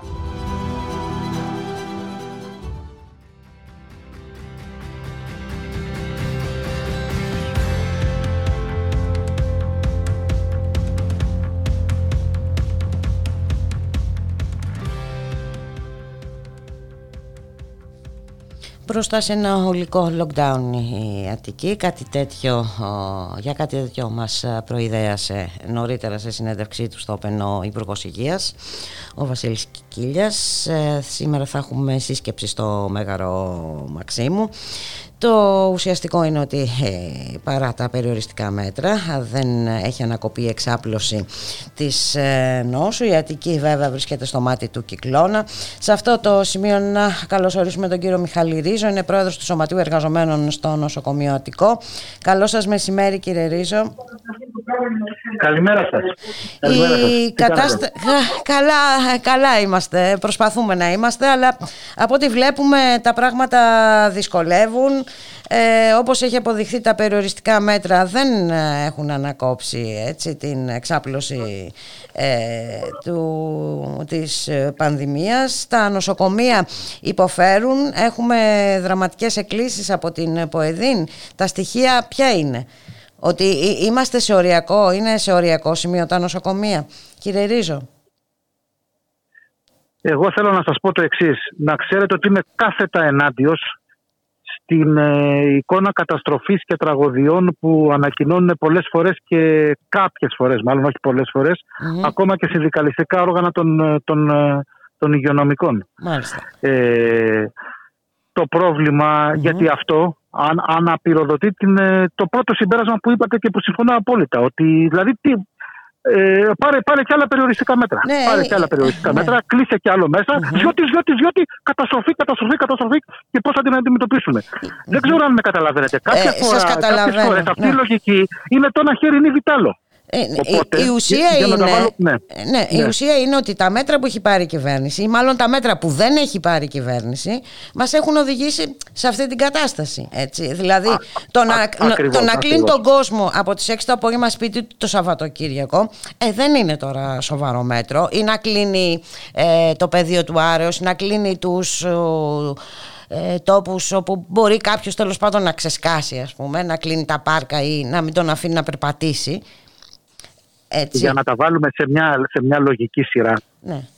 Ε, εδώ και ένα χρόνο και λίγο παραπάνω που έχει εκδηλωθεί η πανδημία, έχουν γραφτεί χιλιάδες απόψεις, τόμοι ολόκληροι θα έλεγα, γύρω από αυτό το ζητημα Σε δύο πράγματα, σε δύο πράγματα συμφωνούν ε, όλοι ε, άσχετα με τις πολιτικές επιλογές που αναγκάζονται να κάνουν που εδώ είναι το κρίσιμο ζήτημα. Το πρώτο στο οποίο συμφωνούν είναι ότι χρειάζεται ενίσχυση Του εσύ. ε, όσο το δυνατόν μεγαλύτερη όλου του δημόσιου συστήματος υγείας που Ακριβώς. προσέξτε δεν είναι μόνο η ΜΕΘ, δεν είναι μόνο η ΜΕΘ, δεν είναι μόνο τα νοσοκομεία. Να μην σας πω ότι κυρίως είναι η ιατρική στην κοινότητα, η υγεία στην κοινότητα, η δημόσια πρωτοβάθμια φροντίδα υγείας. Σε αυτό συμφωνούν οι πάντες. Μμμ. Ε, κάτι το οποίο έχουμε φυσικά καταγγείλει από την αρχή και διεκδικούμε και ως μαχόμενο υγειονομικό κίνημα. Το δεύτερο στο οποίο συμφωνούν επίσης οι παντε είναι ότι αυτή η λογική του οριζόντιου τυφλού lockdown, που όπως είπατε κι εσείς, το πρωί πηγαίνω στη δουλειά, μέσα σε μεγάλες αιστείες και ισχυρότατες αιστείες υπερμετάδοσης. Μετακινούμε με τα μέσα μεταφοράς. Και με τα μέσα μαζικής αναφοράς και μετά να σου κάνω lockdown στον ελεύθερο χρόνο. Όχι απλώς επίσης δεν λύνει το πρόβλημα. Είναι μια τακτική της γάτας που κρύβει το χαλί κάτω από τα σκουπίδια και θεωρεί ότι επιφανειακά έχει λυθεί και την άλλη μέρα σου ξανάρχεται πιο έντονο. Ε, όχι απλώ λοιπόν δεν λύνει το πρόβλημα, αλλά μπορεί και να το επιδεινώνει, διότι αυτές οι αιστείες υπερμετάδοση στους χώρους δουλειάς, αν δεν αντιμετωπιστούν με κατάλληλα μέτρα μαζική συχνηλάτηση, τεστ κλπ. κλπ ε, στον πληθυσμό, στο ξαναφέρνει το πρόβλημα στην οικογένεια και μέσα από αυτό τον αέναο και διαρκή παύλο κύκλο, το πρόβλημα δεν λύνεται, ίσα ίσα δυναμώνει. Ε, Ακριβώς σε αυτά τα δύο κέρια ζητήματα, ενίσχυση ολόκληρη της δημόσιας υγείας σε όλα τα επίπεδα και ε, αντιμετώπιση των κακών συνθήκων ε, μέσα στους χώρους δουλειάς και στο μέσα μαζικής μεταφοράς, είναι που οι πολιτικές επιλογές δεν το αγγίζουν ή το αγγίζουν, για να είμαι δίκαιος, με έναν τρόπο, ξέρω εγώ, ή αποσπασματικό ή σε στυλ μπαλώματα. μπαλώματα. Διότι υπάρχουν συγκεκριμένες πολιτικές επιλογές που σου λέει θα αγοράσω αστυνομικούς. Θα αγοράσω σε εισαγωγικά. Θα προσλάβω ναι. αστυνομία. Θα, κάνω, θα, κάνω, θα θωρακίσω την, την, την, την, τη λογική της καταστολής πλήθους. Θα αγοράσω πολεμικά αεροπλάνα. Θα δώσω εκεί, θα δώσω εκεί, θα ενισχύσω, θα πρημοδοτήσω τον ιδιωτικό τομέα υγείας μέσα σε αυτές τις συνθήκες. Ε, Προφανώς μετά δεν, δεν υπάρχουν μετά επιλογές είτε χρηματικές είτε οτιδήποτε άλλο για, για την υγεία ή για αυτό που σας λέω για την, ε, για την προστασία της εργασίας. Λοιπόν, ε, δεν ξέρω τι άλλο να πω. Δεν ξέρουμε τι άλλο να πούμε. Νομίζω ναι, ναι. αυτό είναι. Αυτά είναι. Ε, και θα πρέπει και όχι όλοι μας τέλος πάντων να το αντιμετωπίσουμε αυτό το σκηνικό που διαμορφώνεται ε, γιατί εντάξει είπαμε δεν είναι εξάλλου μόνο η πανδημία υπάρχουν και άλλες ασθένειες όταν ε, και τα νοσοκομεία είναι τόσο πολύ κορεσμένα ε, καταλαβαίνουμε ε, ότι δημιουργούνται προβλήματα για πολλές κατηγορίες ασθενών. Έτσι. Ακριβώς. Ακριβώς. Ε, τώρα αυτή η κατάσταση, ε, ας πούμε στο δικό σας το νοσοκομείο, στο Αττικό, ποια είναι σχετικά με την... Ε, Κοιτάξτε, έχουμε, έχουμε, δει, έχουμε δει τις τελευταίες δύο εφημερίες μια αυξηση των εισαγωγών, δηλαδή έχουν ε, γεμίσει πτέρυγες ή, ή απλές εισαγωγικά πτέρυγες COVID. Η εντατική, Μάλιστα. τουλάχιστον ό,τι αφορά τη δική μου μονάδα εδώ, δεν έχει επιβαρυνθεί κάπως ιδιαίτερα. το κρίσιμο είναι να κυλήσει και επόμενη εβδομάδα 10 μέρες. Ε, δηλαδή ενώ υπάρχει μια αυξημένη νοσηρότητα COVID, φαίνεται ότι μέχρι στιγμής δεν υπάρχει, φαίνονται εξάλλου και τα γενικά στοιχεία που ανακοινώνει ο ΕΟΔΗ, μια ναι. ιδιαίτερη επιβάρηση των μέσα. Αυτή τη στιγμή όμως που μιλάμε έτσι, ε, αν πάρεις τα ποσοστά και τις γνωστές στατιστικές τις παλιές, προφανώς θα υπάρχει επιβάρηση το επόμενο Αλλά υπάρχει και μια ελπίδα ότι μήπως με το αρχόμενο έτσι κάπως τείχος μικρό ακόμα βέβαια ανοσίας του εμβολιασμού, όλη αυτή η εκτάπλωση στην κοινότητα ε, και δεν ξέρω τώρα και όλη αυτή η συζήτηση για τι μεταλλάξει είναι και λίγο χαόδης μήπως το στέλεχος γίνεται και λίγο λιγότερο λιμογόνο ευχής έργων. Για να δούμε. Έχουμε βέβαια, τώρα θα αρχίσουν ναι. και να εμβολιάζονται και ηλικία 60 με 65 ετών αν δεν κάνω λάθος, έτσι. Ναι, ναι, ναι. ναι. Ναι. Αργή ρυθμή πάντως, έτσι, αργή ρυθμή εμβολιασμού. Είδατε ότι και χτες και μέχρι χτες νομίζω ανακοινώθηκε ότι το 4-4,5% του πληθυσμού έχει εμβολιαστεί. Είναι αργή ρυθμή. Ε, που και εδώ δηλαδή θα πρέπει να επιταχυνθούν πάρα πολύ είναι και αυτό άλλη μια πλευρά σε αυτή που λέμε. Έτσι. Αντί να, αντί να επιταχύνεις τα περιοριστικά μέτρα, πρέπει να επιταχύνεις αυτή τη λογική. Φυσικά δεν είναι μόνο εγχώριο πρόβλημα, γιατί βλέπετε και όλο τον ανταγωνισμό και, αυτό ναι, το, ναι, και αυτή την απαράδεκτη κατάσταση. Την απαράδεκτη τακτική τέλος πάντων της Ευρωπαϊκής Ένωσης. Και βαρβαρότητα που, που ούτε σε ένα εμβόλιο δεν μπορούν να, να, να το αποδεχτούν ότι είναι δημόσιο κοινωνικό αγαθό. Φανταστείτε τι γίνεται στα υπόλοιπα. Τέλος πάντων. Ε, μάλιστα. Εντάξει, να δούμε. Έχουμε και την κινητοποίησή σας έτσι στις 16 του ναι, μηνός, σε ναι, λίγες μέρες. Ναι, ναι. Εντάξει, θα περιμένοντας λοιπόν και τις ανακοινώσεις από την πλευρά της κυβέρνησης, θα τα ξαναπούμε. Να σας ευχαριστήσω πολύ για τη συνομιλία. Να είστε καλά. Γεια σας, γεια, χαρά. χαρά. Γεια χαρά.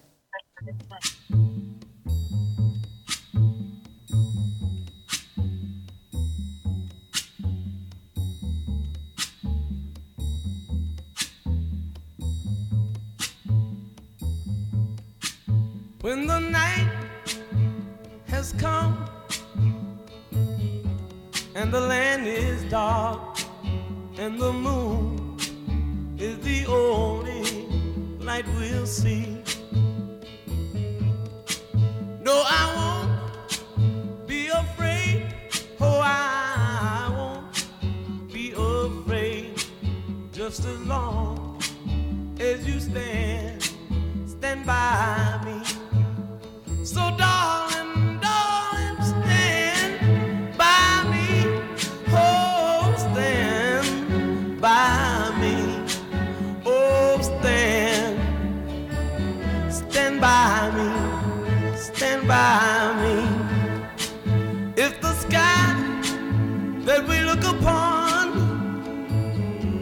Should tumble and fall, or the mountain should crumble to the sea. I won't cry, I won't cry, no, I won't shed a tear just as long as you stand, stand by me. And darling, darling, stand by me. Oh, stand by. Oh, stand now. Stand by me. Stand by me.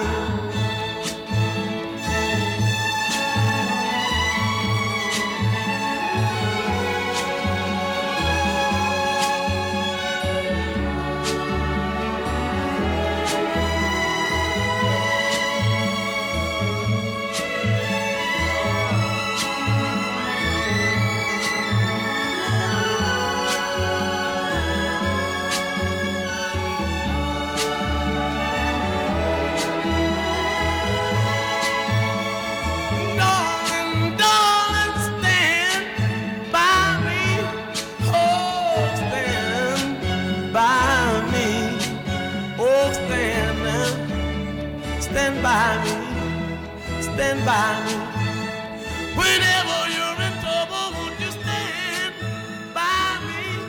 Oh, stand by me. Whoa, stand now.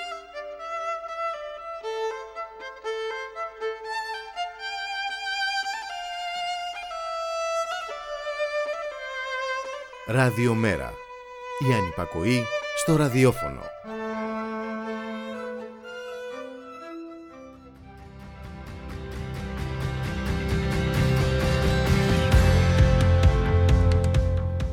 Ραδιομέρα.gr Θα είμαστε μαζί για α, ακόμη μία ώρα περίπου. Στη ρύθμιση του ήχου ο Γιώργος Νομικός, στην παραγωγή της εκπομπής Γιάννα Θανασίου, συνεργάτης μας ο Μπάμπης Κοκός, στο μικρόφωνο η Μπουλίκα Μιχαλοπούλου και πάμε ε, και πάλι στην ε, Βουλή όπου συζητείται σήμερα το περιβόητο νομοσχέδιο Κεραμέως Χρυσοχοίδη. Να α, καλωσορίσουμε στο σημείο αυτό τον κύριο Πέτρο Λάμψα, είναι καθηγητής στο Πανεπιστήμιο Θεσσαλίας. Καλό σας μεσημέρι κύριε Λάμψα. Καλό μεσημέρι σε εσάς και στους ακροατές σας. Ε, βλέπουμε ότι παρά τις αντιδράσεις ε, και στη χώρα μας αλλά και από το εξωτερικό η, η κυβέρνηση επιμένει εν μέσω πανδημίας και ενώ ετοιμάζεται ε, να εφαρμόσει και ε, κατά τα φαινόμενα νέο ολικό lockdown στην Αττική επιμένει λοιπόν στην ε, ψήφιση αυτού του νομοσχεδίου.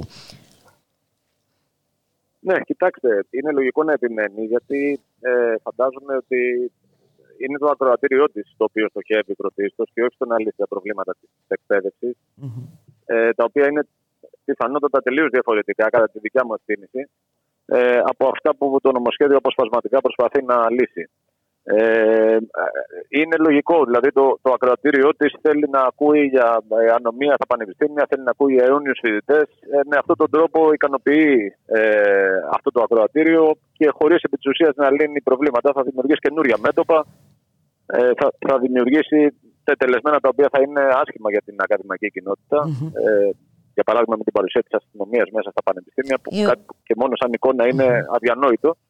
Ε, οπότε επιμένει, επιμένει γιατί θεωρεί ότι αυτό ικανοποιεί την ατζέντα της εκτιμώ. Μάλιστα. Ε, κι όμως ε, εδώ τίθενται, τίθενται πολλά ζητήματα αντισυνταγματικότητας ε, κύριε Λάμψα και ε, πρώτα απ' όλα ε, ως προς το αυτοδιοίκητο των ε, πανεπιστημίων. Ναι, είναι αλήθεια ότι το αυτοδίκητο πηγαίνει λίγο περίπατο και δεν πηγαίνει μόνο γιατί ε, λόγω της αστυνομίας που θα αναφέρεται, αν θέλετε, σε ένα.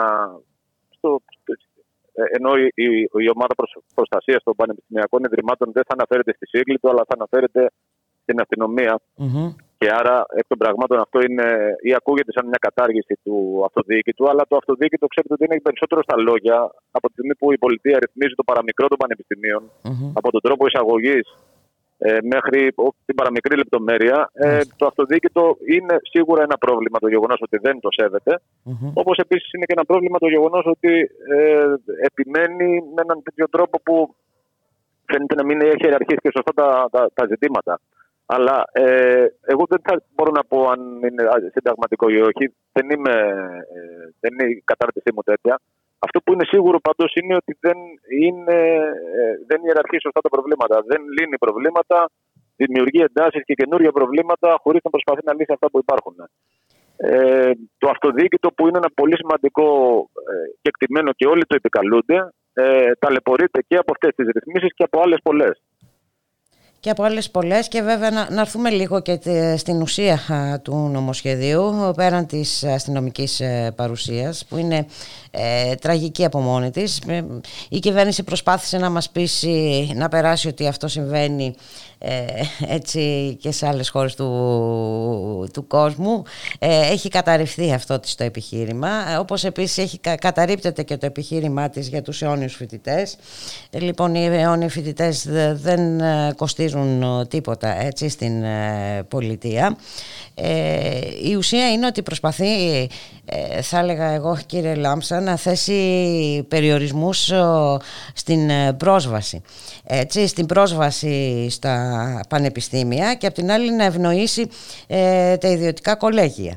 Ε, μη θέτοντας εκεί κανέναν ε, περιορισμό έτσι, από αυτούς που ισχύουν για την είσοδο στα ελληνικά πανεπιστήμια και απ' την άλλη εξομοιώντας και τα πτυχία τους με τα πτυχία των ελληνικών ε, των δημόσιων πανεπιστημίων.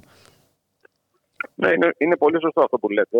Ε, να πω παρά ότι είμαι και συντονιστής στον τομέα παιδείας του Μέρα 25 και έχουμε βγάλει και μια σειρά από ανακοινώσεις για αυτό το θέμα. Ε, είναι, είναι προφανές ότι τα κολέγια την χάνουν προνομιακής αντιμετώπισης από την σημερινή κυβέρνηση και ίσως όχι μόνο από τη σημερινή. Ε, ε, ε, υπάρχει ένα πολύ σοβαρό θέμα γιατί τα κολέγια πραγματικά λειτουργούν ανεξέλεγκτα.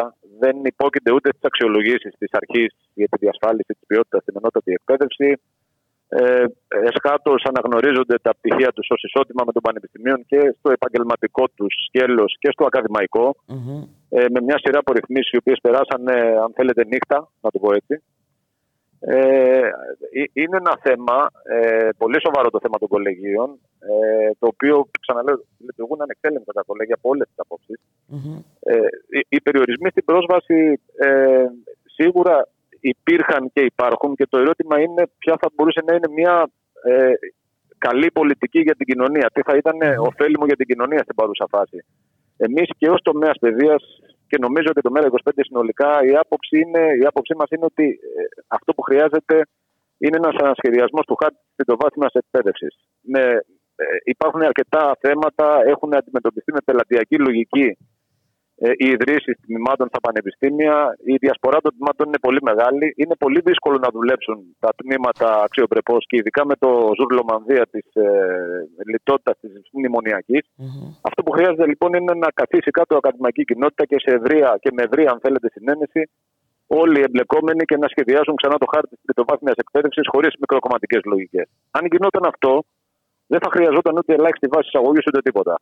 Ε, η ελάχιστη βάση εισαγωγής είναι ένας τρόπος να μην πάρει η κυβέρνηση το πολιτικό κόστος να κλείσει Να το μετακυλήσει δηλαδή στους υποψηφίους οι οποίοι δίθεν δεν θα τα προτιμούν.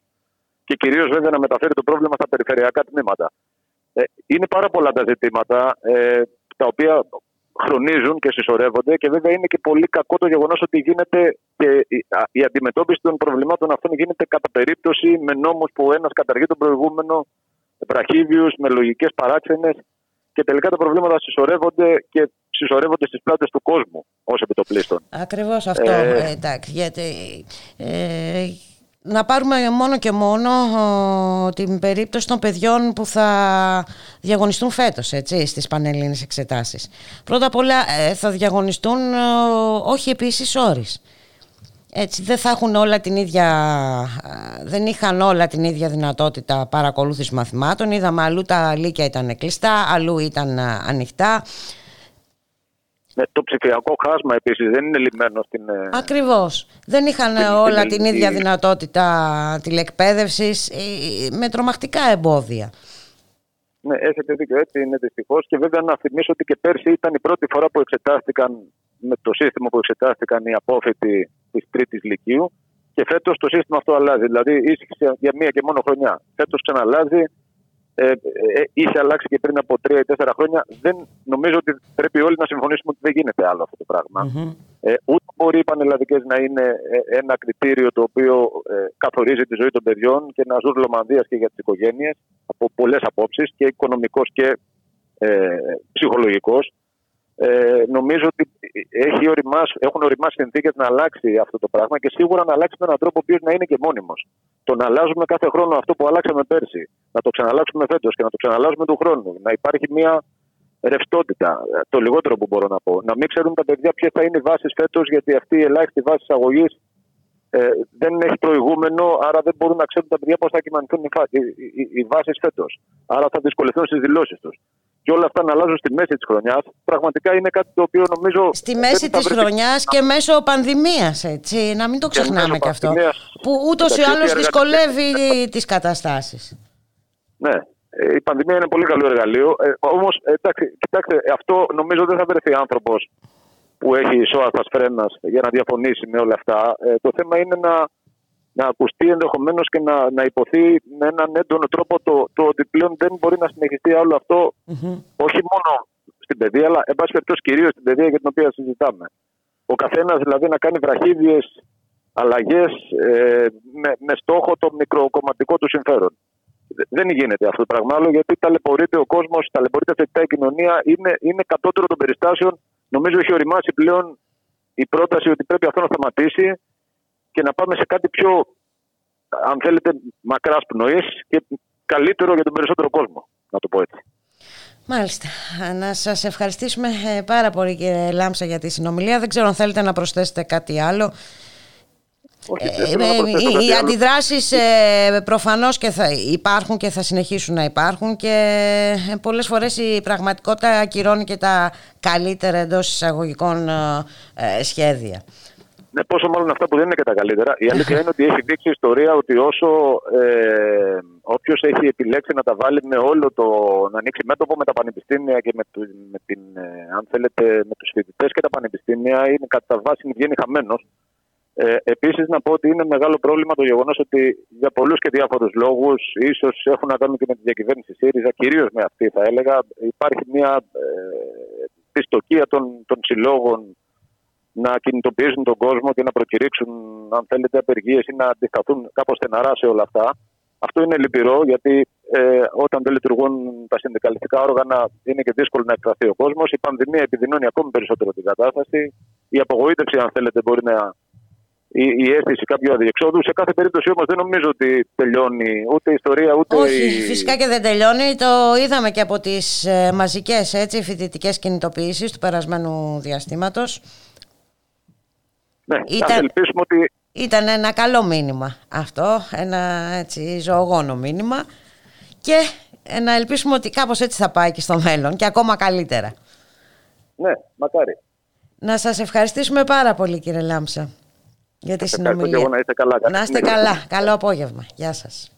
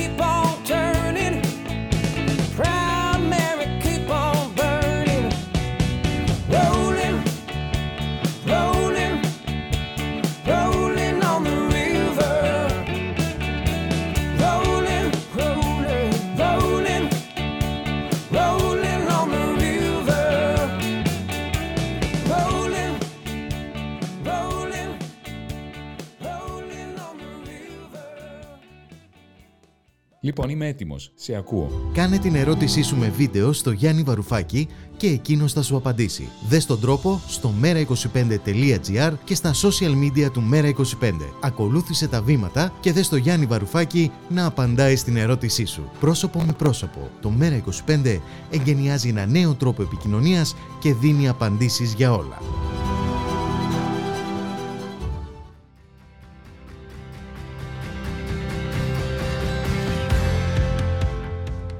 Να παραμείνουμε στο χώρο της ε, παιδείας. Από τις 11 Ιανουαρίου που άνοιξαν τα σχολεία έχουμε ε, περίπου 2.000 κρούσματα στην ηλικιακή ομάδα κάτω των 17 ετών. Σχολεία κλείνουν, ε, πολλαπλάσια τμήματα έκλεισαν, αλλά η συζήτηση δεν υφίσταται για την Υπουργό Παιδείας ε, την ίδια ώρα που ε, υπάρχει σκέψη για ολικό lockdown στην Αττική. Ε, να καλωσορίσουμε την κυρία Αγγελική Φατούρου, γραμματέα του Διοικητικού Συμβουλίου της πρώτης ΕΛΜΕ Δυτικής Αθήνας. Καλό σας μεσημέρι κυρία Φατούρου. Γεια σας. Είναι κάπως έτσι η κατάσταση. Ναι, ναι, σας ακούμε μια χαρά. Εσείς... Ε, ναι, είναι κάπως έτσι και χειρότερη γιατί με αφορμή την πανδημία ε, έχει βρει ευκαιρία, δεν ξέρω, την παροιμία την ξέρετε του λαού που λέει βρήκαμε παπά να, να θάψουμε ναι. Ακριβώς. Ε, με αφορμή την πανδημία ε, περνάει ένα κάρο αντιεκπαιδευτικά και αντιλαϊκά νομοσχέδια στη Βουλή και ψηφιζονται ε, με κλειστά σχολεία ε, το, εκτός όλων των άλλων αυτό είναι και ανήθικο όπως καταλαβαίνετε. Τώρα έχουμε την ψήφιση του ε, σχεδίου νόμου για, για την ανώτατη εκπαίδευση που αφορά και την, πρωτο, και την πρωτοβάθμια και την δευτεροβάθμια όμως εκπαίδευση θα σας εξηγήσω γιατί. Ε, Βεβαίως και το ζήτημα των πανεπιστημίων μας αφορά έτσι κι αλλιώς. Είμαστε πολίτες αυτής της χώρας. Ε, και επίσης έχουμε πολύ σοβαρά προβλήματα, όπως είπατε και εσείς, στη λειτουργία των σχολείων, γιατί δεν δέχτηκε ούτε μία πρόταση, ούτε μία πρόταση του εκπαιδευτικού κινήματος. Από το Μάιο έχουμε καταθέσει για ανοιχτά ασφαλή σχολεία. Το μόνο που ε, μας έχει πει ήταν για ανοιχτά παράθυρα, κυρία Φατούρου. Ναι, για ναι. ανοιχτά παράθυρα. Ε, εντάξει, τώρα αυτά είναι αστεία πράγματα. Δεν θέλω να μιλάω για αστείωτε. Ε, Εμείς προτείναμε από το Μάιο ε, το εκπαιδευτικό κίνημα στο σύνολό του και οι μαθητε mm-hmm. θα θυμάστε, που είχαν κάνει και καταλήψεις για αυτό το ζήτημα, να προσληφθεί προσωπικό για να σπάσουν τα τμήματα παντού. Mm-hmm. Και έτσι να έχουμε και ανοιχτά σχολεία και ασφαλή σχολεία. Mm-hmm. Να, πρέπει να σημειώσουμε ότι η χώρα, η χώρα μας είναι η μόνη χώρα που έχει κλείσει τόσο πολύ διάστημα τα σχολεία. Η κατάσταση είναι τρελή, είναι τρελή. Έχουμε χάσει στην πραγματικότητα μια ολόκληρη χρονιά. Η τηλεκπαίδευση δεν είναι εκπαίδευση. Είναι, ε, δεν έχει καμία σχέση με την εκπαίδευση. Ε, και μάλιστα ιδιαίτερα για τους μαθητές της τρίτης λυκείου που έχει το θράσος, έχει το θράσος να τους αλλάζει τον τρόπο εισαγωγής στα πανεπιστήμια στη μέση, το σύστημα εισαγωγής για να αφήσει 20.000 κενέ θέσεις και να στείλει πελάτες σε ιδιωτικά Και το δεύτερο πολύ σημαντικό ζήτημα το οποίο υπάρχει είναι ότι στην πρώτη ηλικίου βάζει τράπεζα θεμάτων, που σημαίνει αυτό τεράστια απόρριψη, δεν έχουμε τον χρόνο τώρα να το συζητήσουμε Και τέλος, μέσα σε αυτή την ε, ε, μέσα σε αυτό το τρελοκομείο που επικρατεί, μα βάζει ζήτημα υποτίθεται, υποτιθέμενη αξιολόγησης σχολικής μονάδας. Πρόκειται για μία καρικατούρα η οποία σκοπεύει στην, μόνο και μόνο στην ιδιωτικοποίηση, μόνο και μόνο στην ιδιωτικοποίηση, να κατηγοριοποιήσει τις σχολικές μονάδες, να τις εξευτελίσει και να ε, κάνει ας πούμε αυτό που γίνεται σε πάρα πολλά σημεία μέρη του αγγλοσαξονικού κόσμου με ολέθρια αποτελέσματα για το δημόσιο σχολείο, την κατηγοριοποίηση των σχολικών μονάδων. Ε, Εμείς όλα αυτά αντιδρούμε. Mm-hmm. Η ΟΛΜΕ, η ΔΟΕ και η ΑΔΕΔΗ έχουν κηρύξει απεργία, αποχή από κάθε διαδικασία αξιολόγησης σχολικής μονάδας και εκπαιδευτικού. Θα ξεκινήσουμε, ξέρετε ότι συμμετέχουμε σε όλα τα μεγάλα πανεκπαιδευτικά συλλαλητήρια του τελευταίου του δίμηνου, πρέπει να πούμε ότι χιλιάδες άνθρωποι κατέβηκαν να διαμαρτυρηθούν για όλα αυτά. Ναι, ναι. Ε, και όχι είναι δικαίωμα, είναι και υποχρέωση να διαμαρτυρηθούμε για όλα αυτά τη στιγμή που εν μέσω πανδημίας έχει ε, ένα, ένα, ένα κομμάτι ας πούμε, που μας κυβερνάει, να μην το χαρακτηρίσω τέλος πάντων, ε, αυτών πολιτικών που μας κυβερνάει προσπαθεί να πάρει τη ρεβάνς από το εκπαιδευτικό κίνημα 35 ετών. Έτσι. Τα νομοσχέδια τα οποία έχει περάσει εδώ και επαναλαμβάνω και 11 μήνες είναι άθλια, αντιεκπαιδευτικά και αντιλαϊκά. Ε, δεν θα περάσουν. Πολύ απλά. Αυτά. Ε, με, αυτό, με αυτό το πολύ ε, αισιόδοξο μήνυμα, όπως το είπατε, δεν θα περάσουν. Να σας ευχαριστήσουμε πολύ ε, για την ε, συνομιλία. Καλά, Και κάποια στιγμή θα έχουμε και το χρόνο να πούμε περισσότερα. Περισσότερες λεπτομέρειες. Να είστε καλά. Γεια χαρά. Καλό απόγευμα.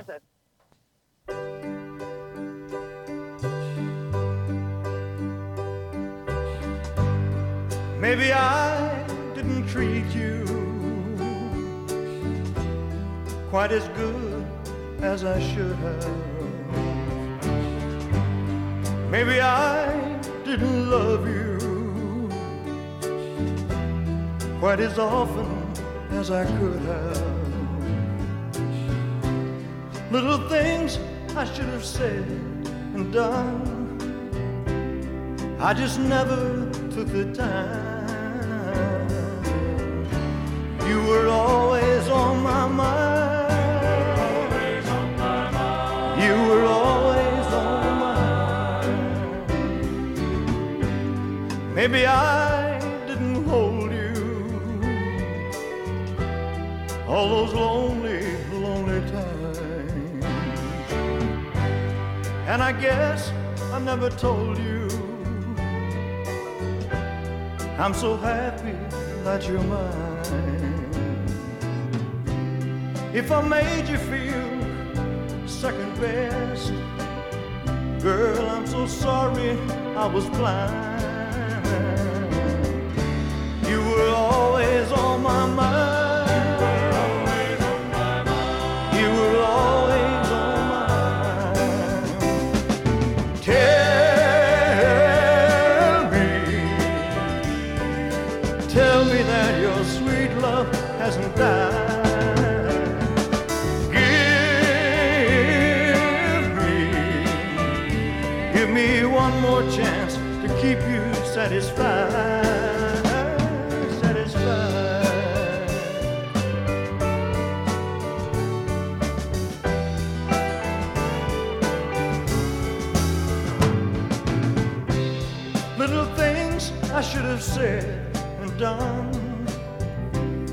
I just never took the time. You were always on my mind.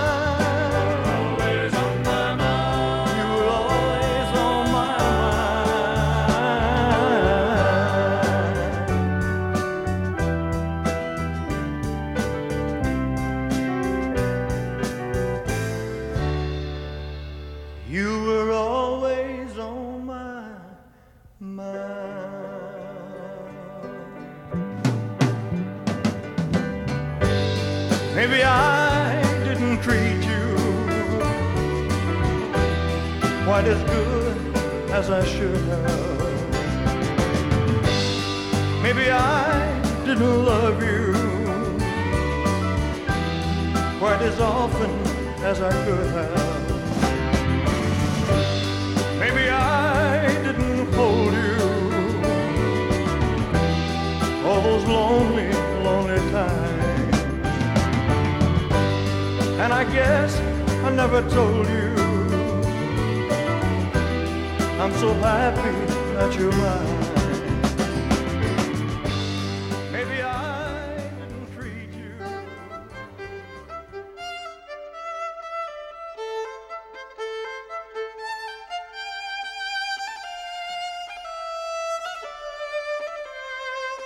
Ραδιομέρα. Η ανυπακοή στο ραδιόφωνο.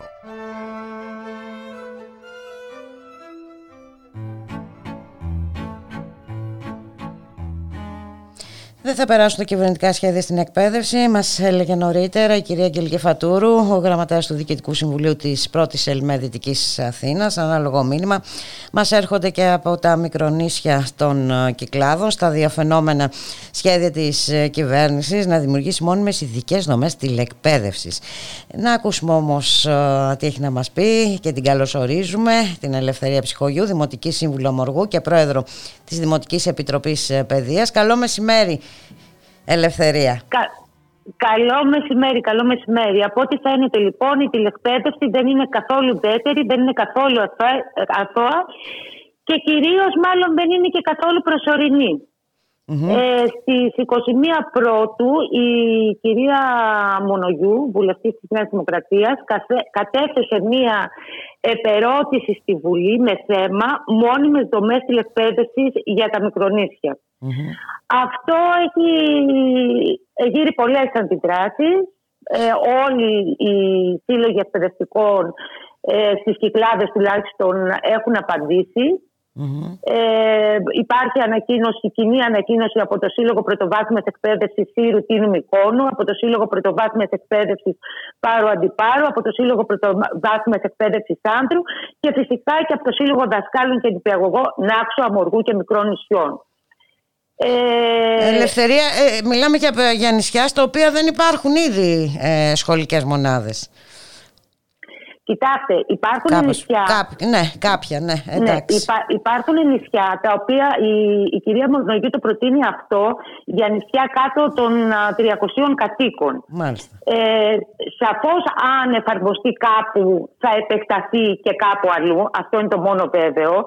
Και θέλω να σας πω ότι υπάρχουν νησιά που είναι κάτω των 300 κατοίκων και με αυτά η Αμοργός έχει πολύ στενούς δεσμούς ε, γιατί είμαστε πολύ κοντά, γιατί η θάλασσα έχουμε μάθει να μας ενώνει και όχι να μας χωρίζει.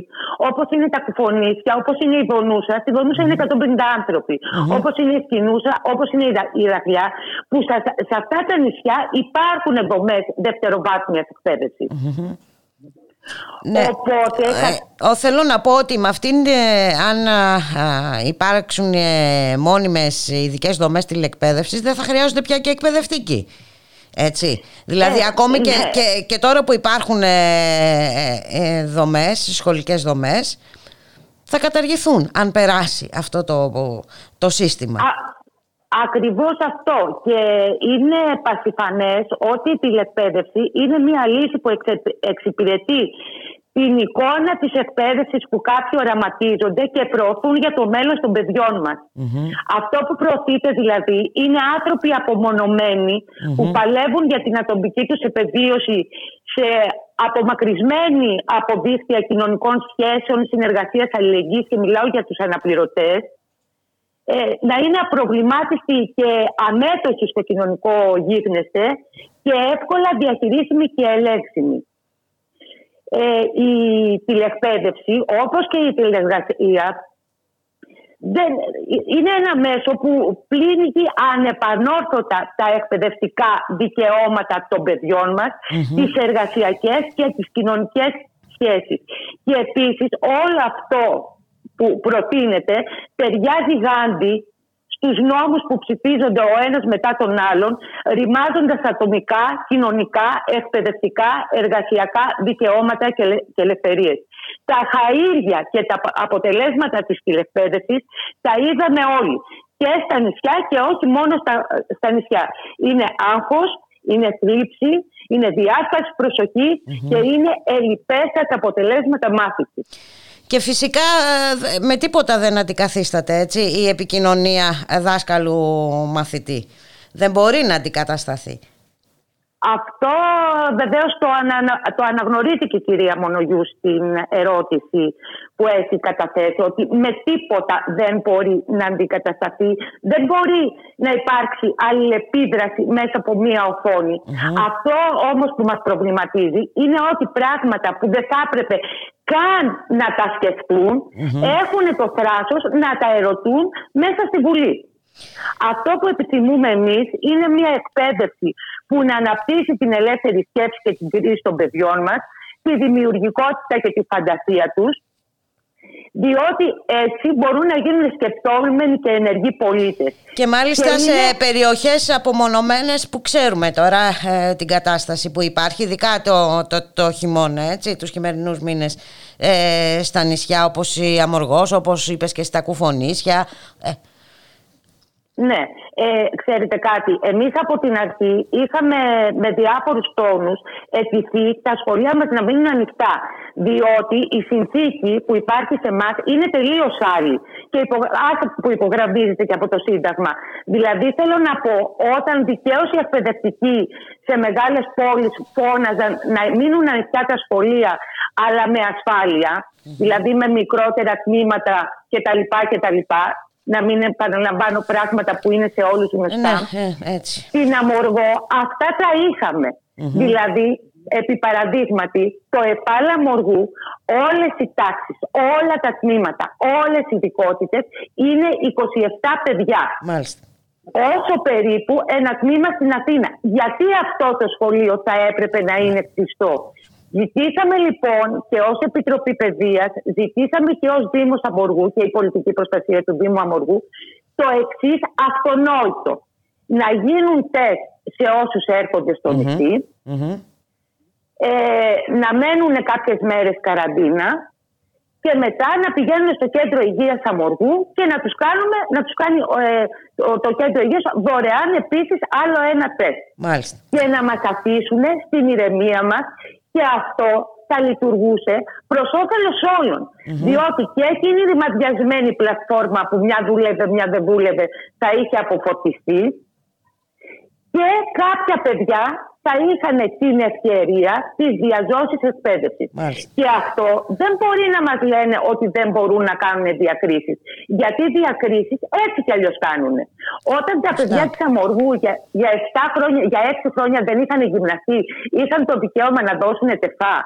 Όταν τα παιδιά της Αμοργού σήμερα δεν, ε, κάποια από αυτά που θέλανε να πάνε σε μουσικά πανεπιστήμια ε, δεν μπορούν γιατί δεν έχουν αξιωστεί να μας στείλουν μουσικό και από ό,τι μας λένε και με τράσους δεν πρόκειται. Μπορούν, όχι δεν μπορούν. Όταν τα παιδιά της Αμοργού δεν έχουν διδαχθεί ποτέ γραμμικό ή ελεύθερο σχέδιο, μπορούν να διεκδικήσουν μια θέση στην τριτοβάθμια εκπαίδευση που απαιτεί αυτό το ειδικό μάθημα. Σαφώς και όχι. Οπότε διακρίσεις πάντα γινόντουσαν. Δυστυχώς, εμείς θα εξακολουθούμε να υπερασπιζόμαστε τα εκπαιδευτικά δικαιώματα όλων των παιδιών ώσπου να στερέψει θάλασσα και να σταματήσουν, να σταματήσουν να είναι τόσο θρασίτατοι, επιθετικοί απέναντι στις ζωές μας που έτσι κι αλλιώς διέπονται από τυχαίους παράγοντες. Αν ένα παιδί της αμοργού πάθει κάτι αύριο το, πόδι, το, το, το πρωί, αν σπάσει το πόδι του, θα πρέπει να πάει στην άξο.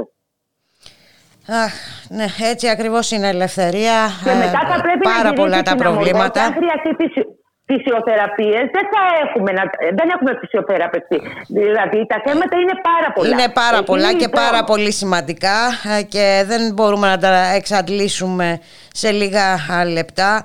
Ε, να σε ευχαριστήσουμε πάρα πολύ ε, για τη συνομιλία Ελευθερία και μιας και είναι τόσα πολλά τα προβλήματα σίγουρα θα έχουμε την ευκαιρία να τα ξαναπούμε και στο μέλλον. Σε ευχαριστούμε πολύ. Ε, εμείς ευχαριστούμε και ευχόμαστε κάθε επιτυχία στις νέες σας ραδιοφωνικές διαδρομές. Ευχαριστούμε πάρα πολύ. Να σε καλά.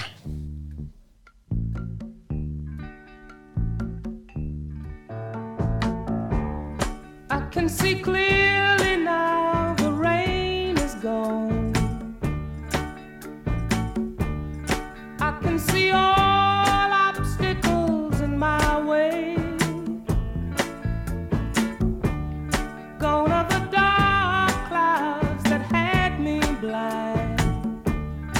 gonna be a bright, bright, bright, bright sunshiny day. It's gonna be a bright,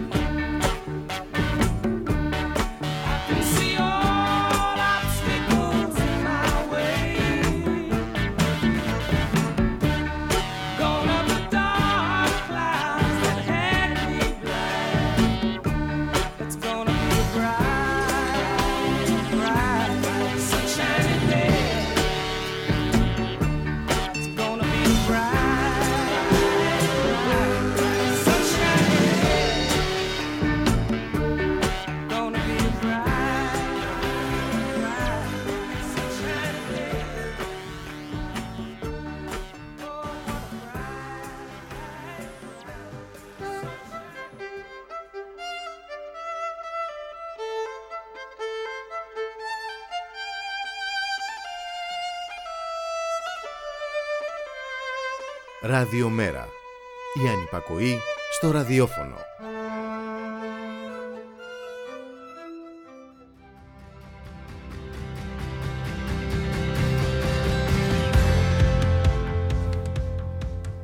Η πανδημία πανδημία αλλά και οι δουλειές δουλειές ευνηδιαστικά το Υπουργείο Περιβάλλοντας ε, υπέγραψε νέα συμφωνία, ε, νέα σύμβαση με την Ελληνικός ε, Χρυσός ελάχιστη δημοσιότητα έχει δοθεί να ακούσουμε όμως θα μας πει περισσότερα η καλή συνάδελφος από την Θεσσαλονίκη, η Σταυρούλα Επουλημένη, είναι δημοσιογράφος στο Κόκκινο Θεσσαλονίκης και στο Alter Θες. Καλό μεσημέρι Σταυρούλα. Καλό μεσημέρι, Μπούλκα. Καλό μεσημέρι και στους ε, ακροατές. Όπως είπες και εσύ, υπογράφει ευνίδια και με όρους, ε, θα λέγαμε, άκρας μυστικότητας η αναθεωρημένη σύμβαση μεταξύ Ελληνικού Δημοσίου και Ελληνικός Χρυσός την ε, Παρασκευή στο Υπουργείο Περιβάλλοντος ε, και Ενέργειας. Ε, η τελετή υπογραφής πραγματοποιήθηκε με τη συμμετοχή των Υπουργών Οικονομικών Χρήστο Σταϊκούρα, Περιβάλλοντος και Ανάπτυξης Κώστας Ρέκα και του CEO του ομίλου της Eldorado Gold, George Burns, αλλά και του πρέσβη, των πρέσβεων συγγνώμη, του Καναδά και των ΗΠΑ. Mm-hmm. Την είδηση μάθαμε όχι από το Υπουργείο Περιβάλλοντος, αλλά από το tweet του Αμερικάνου πρέσβη Τζέφρι Πάιετ και ακόμα αναρωτιόμαστε γιατί παρευρέθηκε στην υπογραφή αυτή, δεδομένου ότι ο Eldorado Gold που εκμεταλλεύεται εδώ και σχεδόν δύο δεκαετίες τα μεταλλεία καθάδρα είναι καναδικών συμφερόντων. Μένει να απαντήσει και αυτό το. Ναι, ακριβώς. Το ε, κείμενο έχει λοιπόν, δοθεί στη δημοσιότητα. Όχι, δεν έχει δοθεί στην ε, δημοσιότητα και αυτό είναι το ένα θέμα που προκύπτει από αυτή την υπογραφή παρότι έχει ζητηθεί και από το ε, ΣΥΡΙΖΑ να, κατατεθούν, ε, να κατατεθεί το περιεχόμενο, το πλήρες περιεχόμενο της σύμβασης δεν έχει δοθεί ακόμη. Ακολούθησε μια ανακοίνωση από το Υπουργείο Περιβάλλοντος που ε, αναπαρήχθη αυτούσια από φιλικά προς την εταιρεία site, ακόμα και από την ΕΡΤ που έκανε λόγο για επενδύσεις ύψους 1,4 δις ευρώ και ε, 3.000 νέες θέσεις εργασίας. Ε, ωστόσο, θα πρέπει να. και ωφέλει βέβαια στην τοπική κοινωνία, μια τοπική κοινωνία που θα θυμάστε ότι από το τουλάχιστον μέχρι το 2015 αντιστάθηκε στεναρά mm-hmm. στην επιβολή της καταστροφικής επένδυσης, ε, τόσο γιατί παραγωγικές δραστηριότητες της ε, περιοχής ε, θα καταστραφούν, αλλά και γιατί ε, καταστρέφεται ήδη και το περιβάλλον, καθώς και μολύνεται ο φόρο ορίζοντας της περιοχής. Θα θυμάστε ασφαλώς και τις δεκάδες κινητοποιήσει στο βουνό. Τις δεκάδες κινητοποιήσει, τι δεκάδες διώξεις, έτσι. Διώξεις, την εισβολή των μάτων στην Ιερισσό, τα δικαστήρια, τα ε, τα, τα κατηγορητήρια, τα μεγάλα με πολλά κακουργήματα μεταξύ αυτών και για εγκληματική οργάνωση, κάποια κατηγορητήρια σαφρά που κατέπεσαν στη συνέχεια στο δικαστήριο. Εγκριπτό λοιπόν από την τοπική κοινωνία, ακόμη και από τη γαλάζια αυτοδιοίκηση mm-hmm. ε, της περιοχής του Δήμου Αριστοτέλη, υπεγράφει αυτή η σύμβαση. Η εταιρεία ουσιαστικά τη ζητούσε διακαώς από το καλοκαίρι του 19, δεδομένου ότι τα προηγούμενα χρόνια απεδείχθη η αδυναμία της να ικανοποιήσει αυτό που ονομάστηκε δικαιοπρακτικό θεμέλιο της σύμβασής της με το δημόσιο, δηλαδή να προχωρήσει σε καθετοποίηση της mm-hmm. παραγωγής, μεταλλουργία, δηλαδή να κάνει παραγωγή καθαρών μετάλλων στην ε, χώρα μας.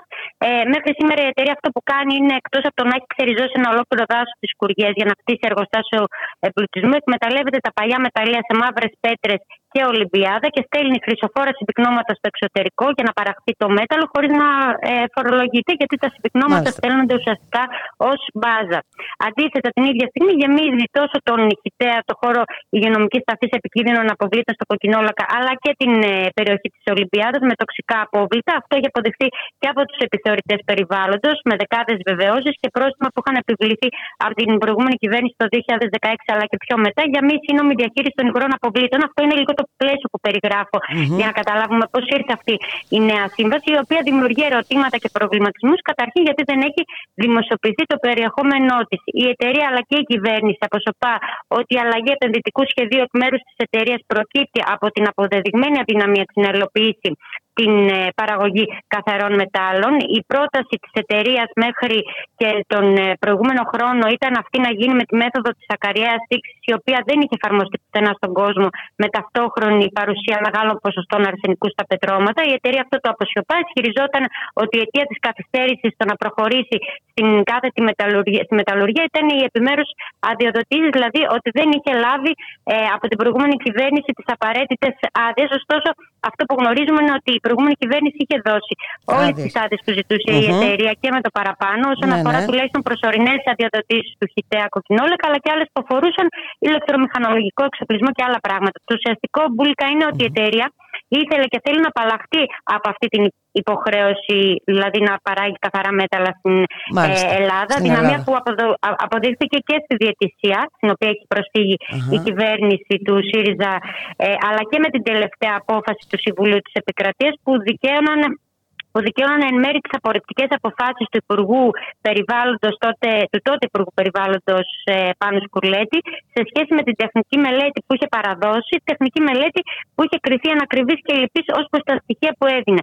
Όλη αυτή η συζήτηση για τη μεταλλουργία γίνεται όχι γιατί κατά τη γνώμη μου είναι το σημαντικότερο ζήτημα της συζήτησης περί εξορίξεων χρυσού. Το σημαντικότερο είναι το περιβαλλοντικό κόστος. Αλλά γιατί ε, το οποίο δεν αγγίχθηκε και από την ε, προηγούμενη κυβέρνηση, να πούμε, Σταυρούλα, έτσι. Ήταν ε, ναι, η συζήτηση που γίνεται τώρα είναι γιατί η εταιρεία έχει αποκτήσει τα δικαιώματα επί των μεταλλίων και είχε περιβαλλοντικά για να προβεί σε αυτή την ανάπτυξη του, ε, του εργοστασίου μεταλλουργίας χρυσού το οποίο, το οποίο δεν θέλει να προχωρήσει. Να... Μάλιστα.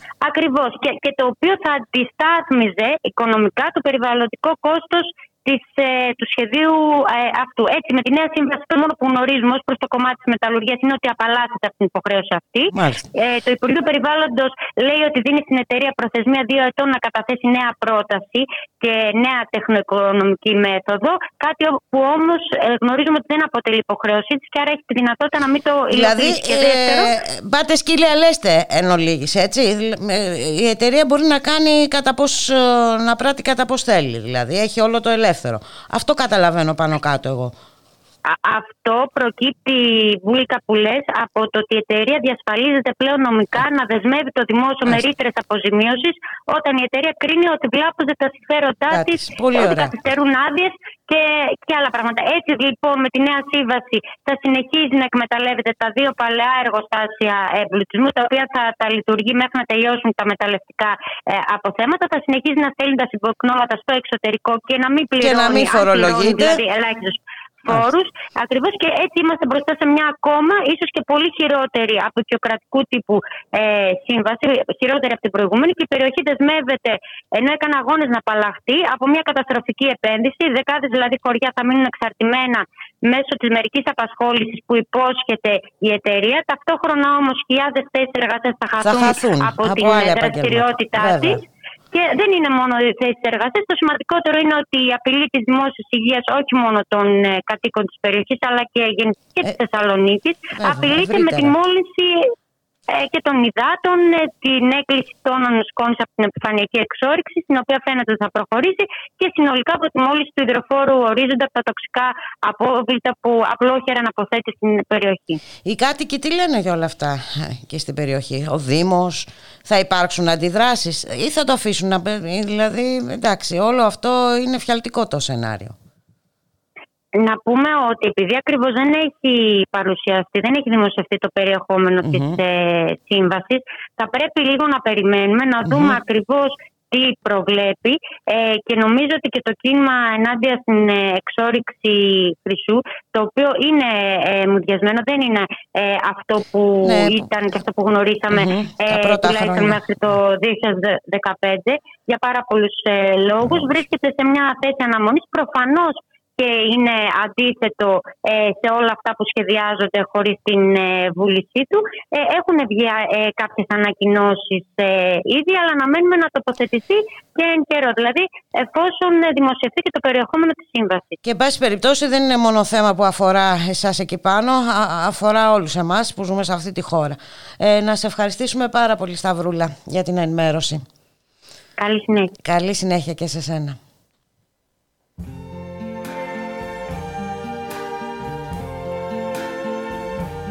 I see trees of green, red roses too. I see them bloom for me and you. And I think to myself, what a wonderful world.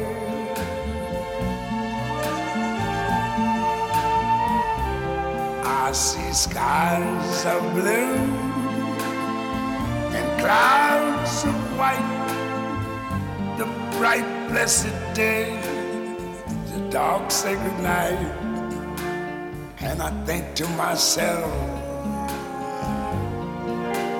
what a wonderful world.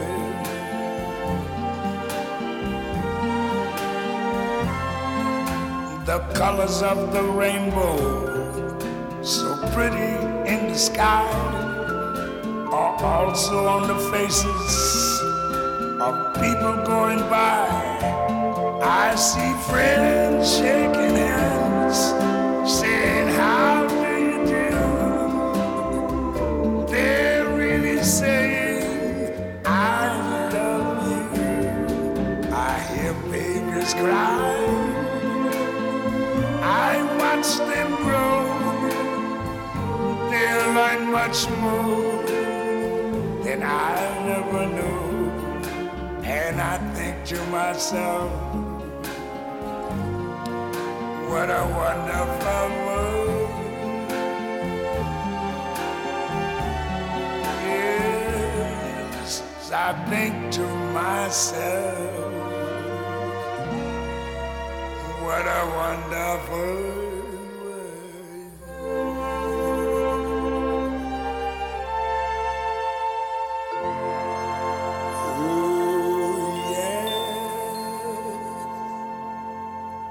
Λοιπόν, είμαι έτοιμος. Σε ακούω. Κάνε την ερώτησή σου με βίντεο στο Γιάννη Βαρουφάκη και εκείνος θα σου απαντήσει. Δες τον τρόπο στο mera25.gr και στα social media του Mera25. Ακολούθησε τα βήματα και δες το Γιάννη Βαρουφάκη να απαντάει στην ερώτησή σου. Πρόσωπο με πρόσωπο. Το Mera25 εγκαινιάζει ένα νέο τρόπο επικοινωνίας και δίνει απαντήσεις για όλα.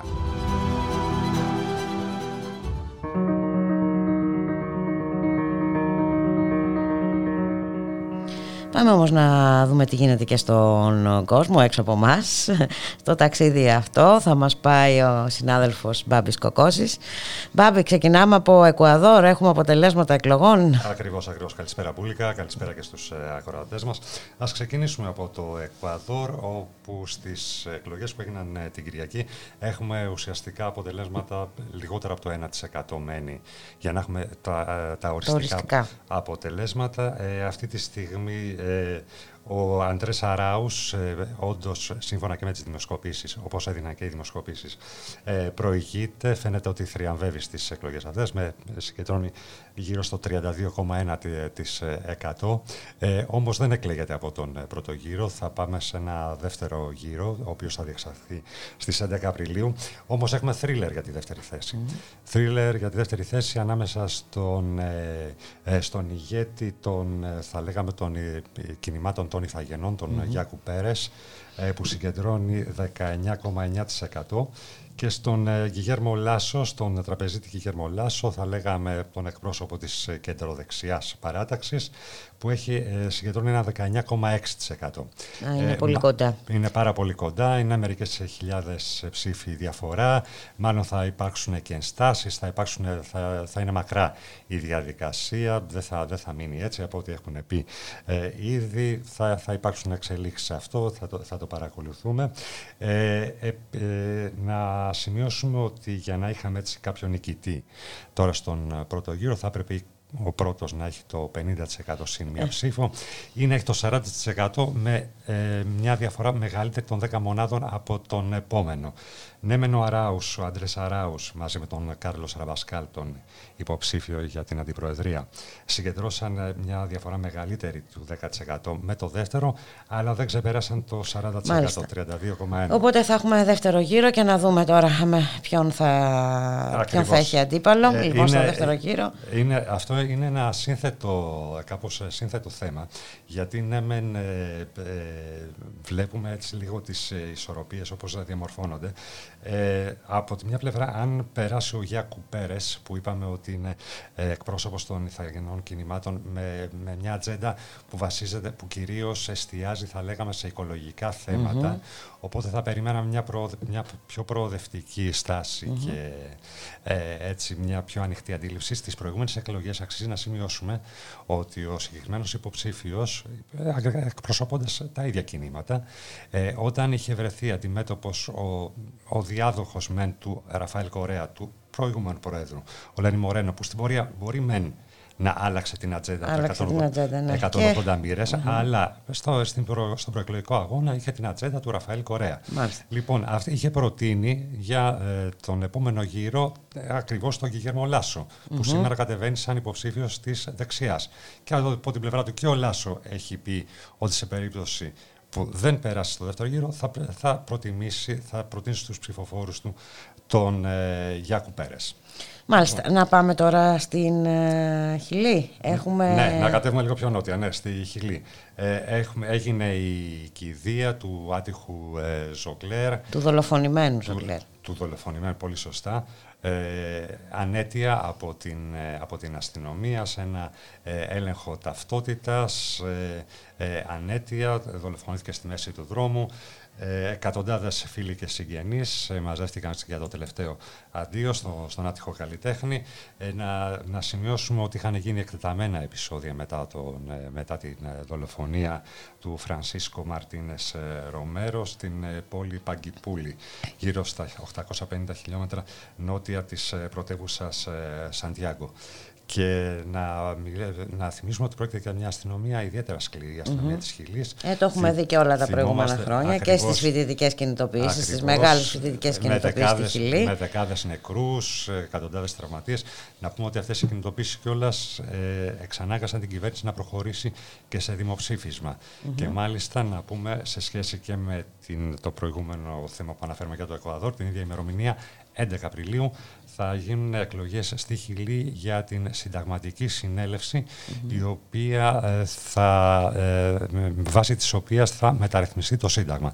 Το Σύνταγμα που ισχύει στην ε, Χιλή, να θυμίσουμε από την εποχή την εποχή του ε, Πινοσέτ. εποχή του Πινοσέτ, βέβαια. Μάλιστα. Και να κλείσουμε με ένα τραμπ, ε, οι Ηνωμένες Ναι, Πολιτείες. σήμερα ξεκινάει, σήμερα ξεκινάει η δίκη.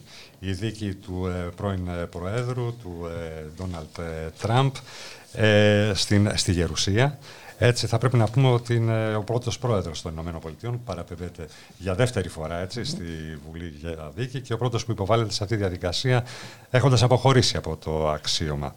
Ε, βέβαια, δεν- η αλήθεια είναι στην ουσία δεν κινδυνεύει ιδιαίτερα, έτσι, δεν υπάρχει περίπτωση. Θα πρέπει να βρεθούν τουλάχιστον 17 ρεπουμπλικανοί έτσι, για να προχωρήσει η διαδικασία και να προχωρήσει η δίκη. Πάντως μένει το, το συμβολικό, το συμβολικό του... Έχουν και οι συμβολισμοί τη σημασία τους. Έτσι, ακριβώς. Ε, και εδώ ε, φτάσαμε στο τέλος και για σήμερα. Ε, κοντά σας για δύο ώρες ε, το στίγμα της μέρας, τη ρύθμιση του ήχου.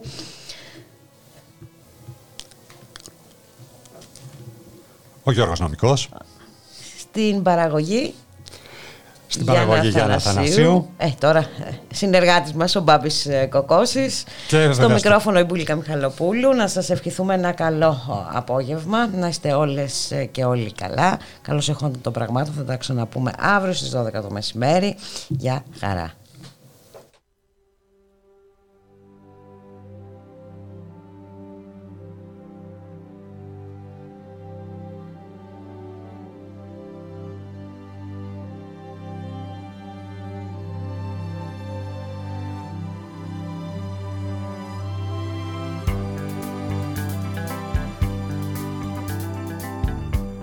We're caught in a trap. I can't walk out because I love you too much, baby. Why can't you see what you're doing to me? When you don't believe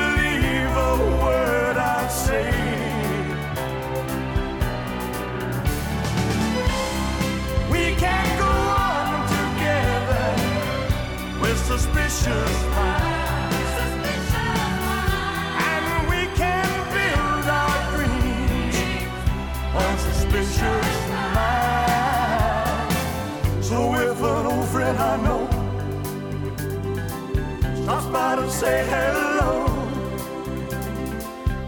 would I still see suspicion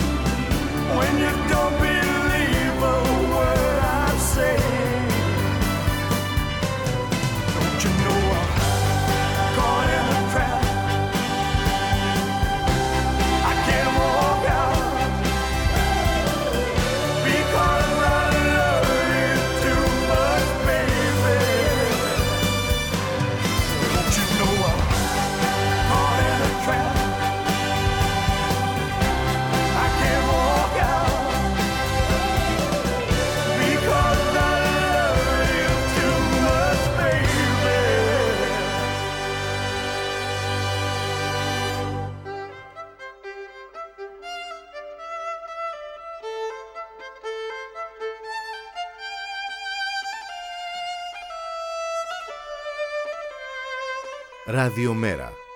Η ανυπακοή στο ραδιόφωνο.